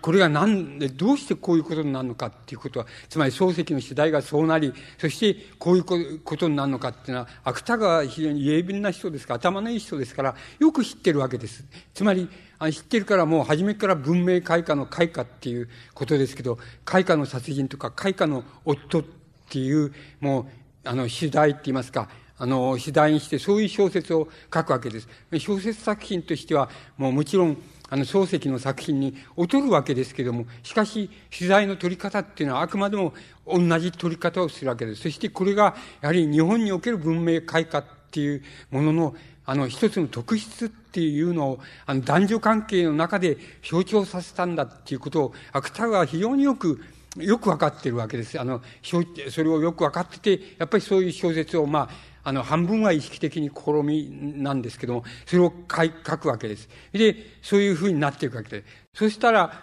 そうすると、なんて言いますか、芥川、あの、つまり漱石の文学的系譜っていうのを、もし、芥川、あの、漱石から、まあ、芥川へって、文学文学的系譜の、まあ、頂点って言いますか、それを文、あの、漱石から芥川へっていうふうに、あの、こう、辿っていくとすると、その後に何が来る、何が、何が来るのかっていうことになると、それは僕は、僕の理解の仕方では小林秀夫が来るわけです。つまり、小林秀夫は、あの、小林、小林と中原中也っていうのは、あの、長谷川、あの、安子っていうその女性をめぐって、文字通りの三角関係、これはのを小説に書いたわけじゃない、っていうんじゃなくて、本当にやっちゃうわけです。もう、現実問題としてやっちゃうっていうところへ行くわけです。そうすると、それ、それは、あの、別にやったのは別に、漱石芥川の真似しようと思ってやったわけでも何でもないんですけども結局、それやっちゃうわけです。それで、やっちゃう場合に、やっぱり、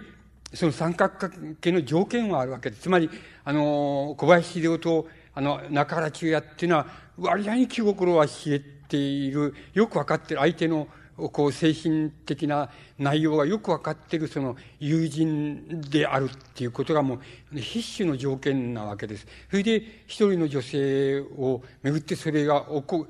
起こるわけです。結局そういう三者三様、自滅のほかないっていうところに行く行くわけです。その自滅のほかなくなった時どうする、どうするかっていうことはないんですけど、あの、その時小林は、あの、そんならば、三者三様自滅するならば、あの、一つの関係でも、あの、拾い、拾い上げるっていうのはおかしいです。救う以外にないっていうふうに、あの、考えて、まあ、あの、一時期小林では、あの、長谷川靖子と、あの、もう同棲したりするわけで。で、あの、中原中也はく口惜しいっていうか、悔しい男っていうことになってくるわけで、えー、そういう、あの、文章を書いたりするわけですけども、あの、そういうになってくるわけで。で、あの、悔しかろうがどうであろうが、もう、それは本当言うともう三者三様ダメっていう、あの、ダメっていう、自滅っていうことになんですけど、その時、それでまあ、一時期、長谷川靖子と同棲するわけです。それだけども、もう、ほとんど長くは保たないで、そこで、あの、あの、小林は、あの、とにかく、どう言ったらいいんでしょう。つまり、あの、完全失踪するわけです。つまり、あの、大抵、姿をくらます場合には、あの、姿をくらましたら、大体あの友達のところにいるはずだとか、あそこ行ったはずだとかっつって言うわけで、まあ、この場合でも長谷川靖子がいろんなところ訪ねて行って、友達を訪ねて、あんたのとこいないかとか、来たことがないかとか、あの、あんた知らないかって、あのどこ行ったか知らないかとか、尋ね歩いたり、実際にするわけですけども、あの、しかし、小林はもう一種の完全に失踪するわけです。で、あの、ふらりと出たような格好をしながらも完全失踪して、まあ、奈良にいるわけですけど、あの、いるわけですけど、完全失踪するわけで。そうしといて、結局、三者三様、バラバラっていう、まあ、バラバラっていうことになって、あの、まあ、それは終わるわけですけど、このバラバラの状態っていうのは、あの、どういうふうに理解したらいいかっていうのは、それはあの、中原中也の研究家とか小林の研究家が様々研究しているところでしょうけれども、いずれにせよはっきりしていることは、三者三様バラバラになって、それが再びくっつくっていうようなことはありえないんです。それから、あの、片方が、まあ、っていうのは小林洋ですけど、小林洋が完全失踪したっていうことが、つまり姿がチラチラしてるっていうんじゃなくて、完全失踪失踪したっていうことがあるために、あの、中原中也は、あの、割合に、あの、長谷川靖子の消息が割合に分かるところに、に分かって見えるところのあたりで割合にうろうろしてるって言いますか、いろいろ世話焼いたりとか、いろいろ時々、あの、偶然であったりとかっていうことをしてるんですけど、それはどうしてかっていうと、中原、あの、小林は完全失踪したからだっていうふうに、あの、言えると思います。あの、つまり、完全失踪しなければ、あの、もう三者三様、見えるところで自滅する以外ないっていうことになるわけですけど、小林がそういうふうにやったっていうことで、あの、つまりその中原中也には、えそう、それがどうっていうことはないんですけど、あの、それだけ小林の決断って言いましょうか、あれがなかったんだろうなっていうふうに思いますけど、まあ、ちらちら、影がちらちら見えるっていうようなところで、あの、中原中也、ある年代は、あの、終始するわけです。それが、そういう状態になっていくと、この、これは、あの、それに意味づけることは、あの、いけないことなんですけれども、しかし、これは、やっぱり、いかに、あの、この小林秀夫とか、中原中也っていうのの、あの、まあ、グループっていうのが、あの、その時代のっていうことは、まあ、基礎してあの戦戦争第二次大戦に入る直前のまでの日本の時代なんですけどもあのその時代なんですけどその時代のあの日本の、まあ、近代あるいは現代の在り方っていうことをいかに小林堂があの洞察してあの自分の文学の問題とかそういうことの問題としてそれをあの引き受けていた人だったかっていうことをある意味では象徴しているわけですけれどももはやあの、漱石とか芥川みたいに作品でもってそれを書けば、あの、書いて現実の体験の影をそこに宿せば、あの、なんとなく良かったっていう、あの、それで済んだっていうか、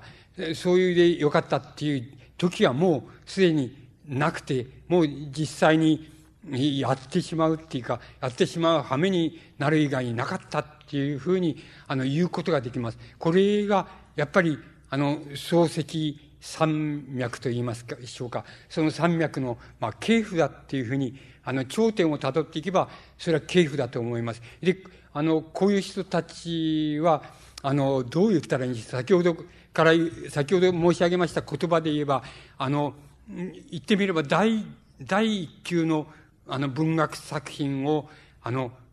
あの、書ける人だと思います。あるいは書いた人だっていうふうに思います。つまり、あの、文学っていうのはこういうもんなんだよなっていう、元を正せばこういうもんなんだよなっていうものをね、やっぱり、あの、作品なり、批評文の中に、あの、実現していると思います。つまり、ですから、あの、なんて言いますか、さりげない作品を読んでも、あの、やっぱり、これはやっぱり、あの、第一級の人なんだなっていう、あの、文学者なんだなっていうふうに思わせるところが、あの、どっかにあります。で、これが、言ってみれば、なんて言いますか、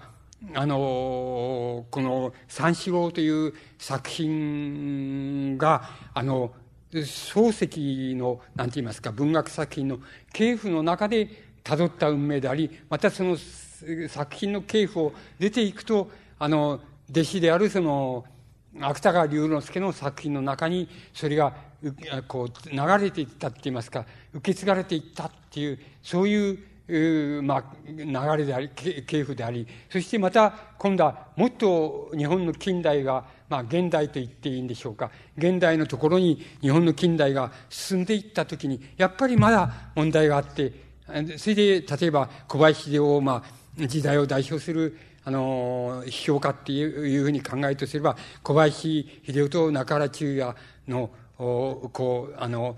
長谷川靖子をめぐるその、なんて言いますか、そういう、あの、三角関、現実の三角関係の中に、なんか、その日本の近代とか現現代の弱点っていうとか、あの、えっ、ー、と、いい点とか、あの、特別な点、特殊な点とかっていうのが、あの、もろに現れて物に出てきちゃってるっていうふうに考えれば、あの、考えることが、あの、できると思います。つまり、あの、こう、三四郎という作品は、言ってみれば、あの、そういう、なんて言いますか、あの、こう、悲劇、悲劇、あの、恋愛小説が、こう、悲劇に立ち至る、あの、こう、寸前のところで止まっている作品なんですけども、あの、漱石はもう、次の作品からもう、そう、あの、暗感として、あの、暗感とした作品っていうのを、あの、作ろうとしても、あんまり作れなくなっちゃったっていうふうに言うことができるぐらい、あの、作品の中では、漱石は、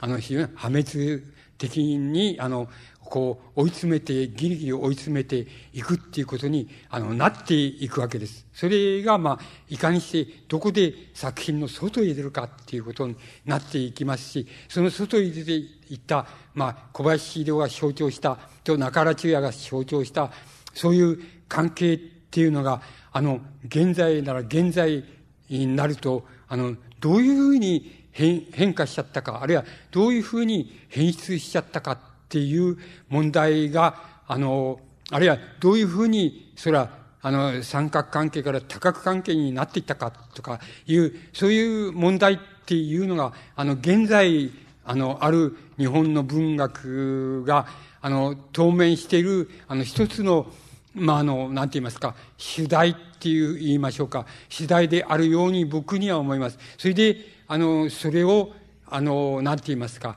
あの、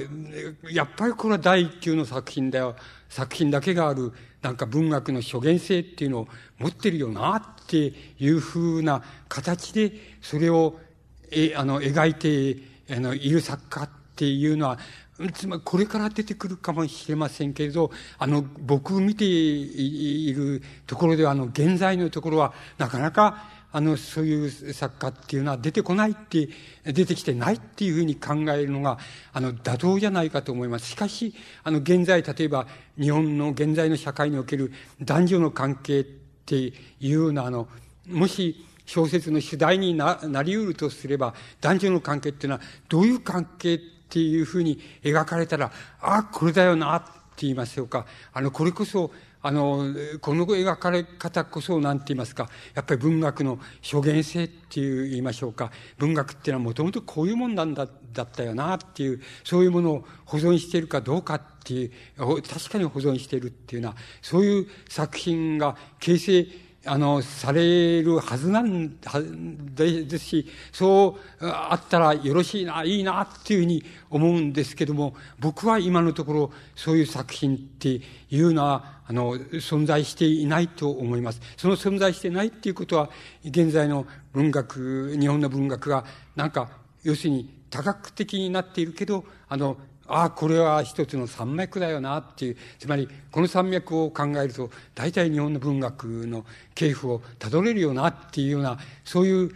あの、山脈が存在しないで、それで多角的に、あの、こう、拡散していると言いましょうか。そういう拡散の果てが、あの、一種の、ま、なんて言いますか、いい作品であるところの読み物の、え読み物小説っていうものと、もう、境を混合しちゃってるっていうような状態が、あの、現在の状態じゃないかなっていうふうに思います。やがて僕は、ここれが、あの、一つの、なんて言いますか、あの、こう、えこう、凝縮した、その、作品として、つまり、恋愛、えあるいは恋愛小説として、あるいは、その、それ以外の、こう、なんて言いますか、この現在の現実の中でそのどういうふうに人間はどういうふうになっていってどういうふうにあのこう、振る舞っていけるのかとかいけないのかっていうような問題をあの主題とするあの作品がいい作品としてその結晶をしていくそのあのこれからその結晶していくそういう作品がこの出てくることをまあどう言ったらいいんでしょう。決して増すべきだというのか、あの、まだないからなと言ったらいいんでしょうか。あの、そういうふうに考えられる、あの、要因じゃないかっていうふうに僕には思います。つまり、えー、あの、そういうふうに、この系譜がたどれたり、未来がたどれたりっていうような形で言えば、この漱石の三四郎は、その最後の作品だ。つまり、あの、ここでもって、あの、楽しい意味でのあの恋愛小説っていうのは終わっちゃったよなっていうふうなことになるのかもしれません。つまり、あの、それ以降は、漱石自身からも、それから他の作家からも、あの、あるいは漱石の系譜に属する作家からも、あの、そういう、あの、のほうずに楽しそうな青春小説みたいなものは、あの、めったに現れることがなかった、なないと。で、現れたとしたら、それは、まあ、あの、ちょっとした作り物だっていう、そういうこと、つまり読み物だっていうふうな形でしかなくなっちゃったなっていうことになってるんだっていうふうに思います。で、漱石自身は、まあ、あの、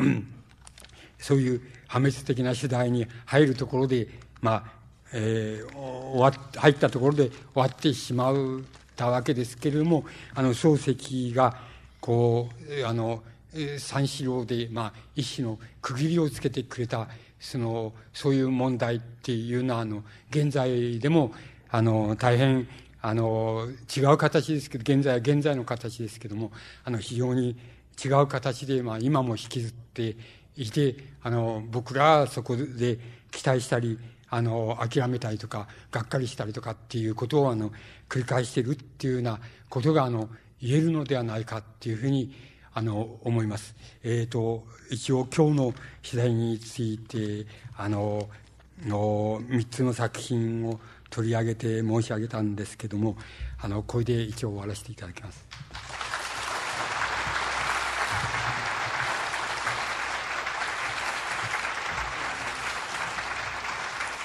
え、本日はご来場いただきまして、また長い間ご清聴いただきまして、誠にありがとうございました。これをもちまして、第59回、紀の国屋セミナーすべて終了させていただきます。なお、えー、私どもの不手際におきまして、開演時間が大変遅れましたことをお客様に重ねて深くお詫び申し上げます。申し訳ございませんでした。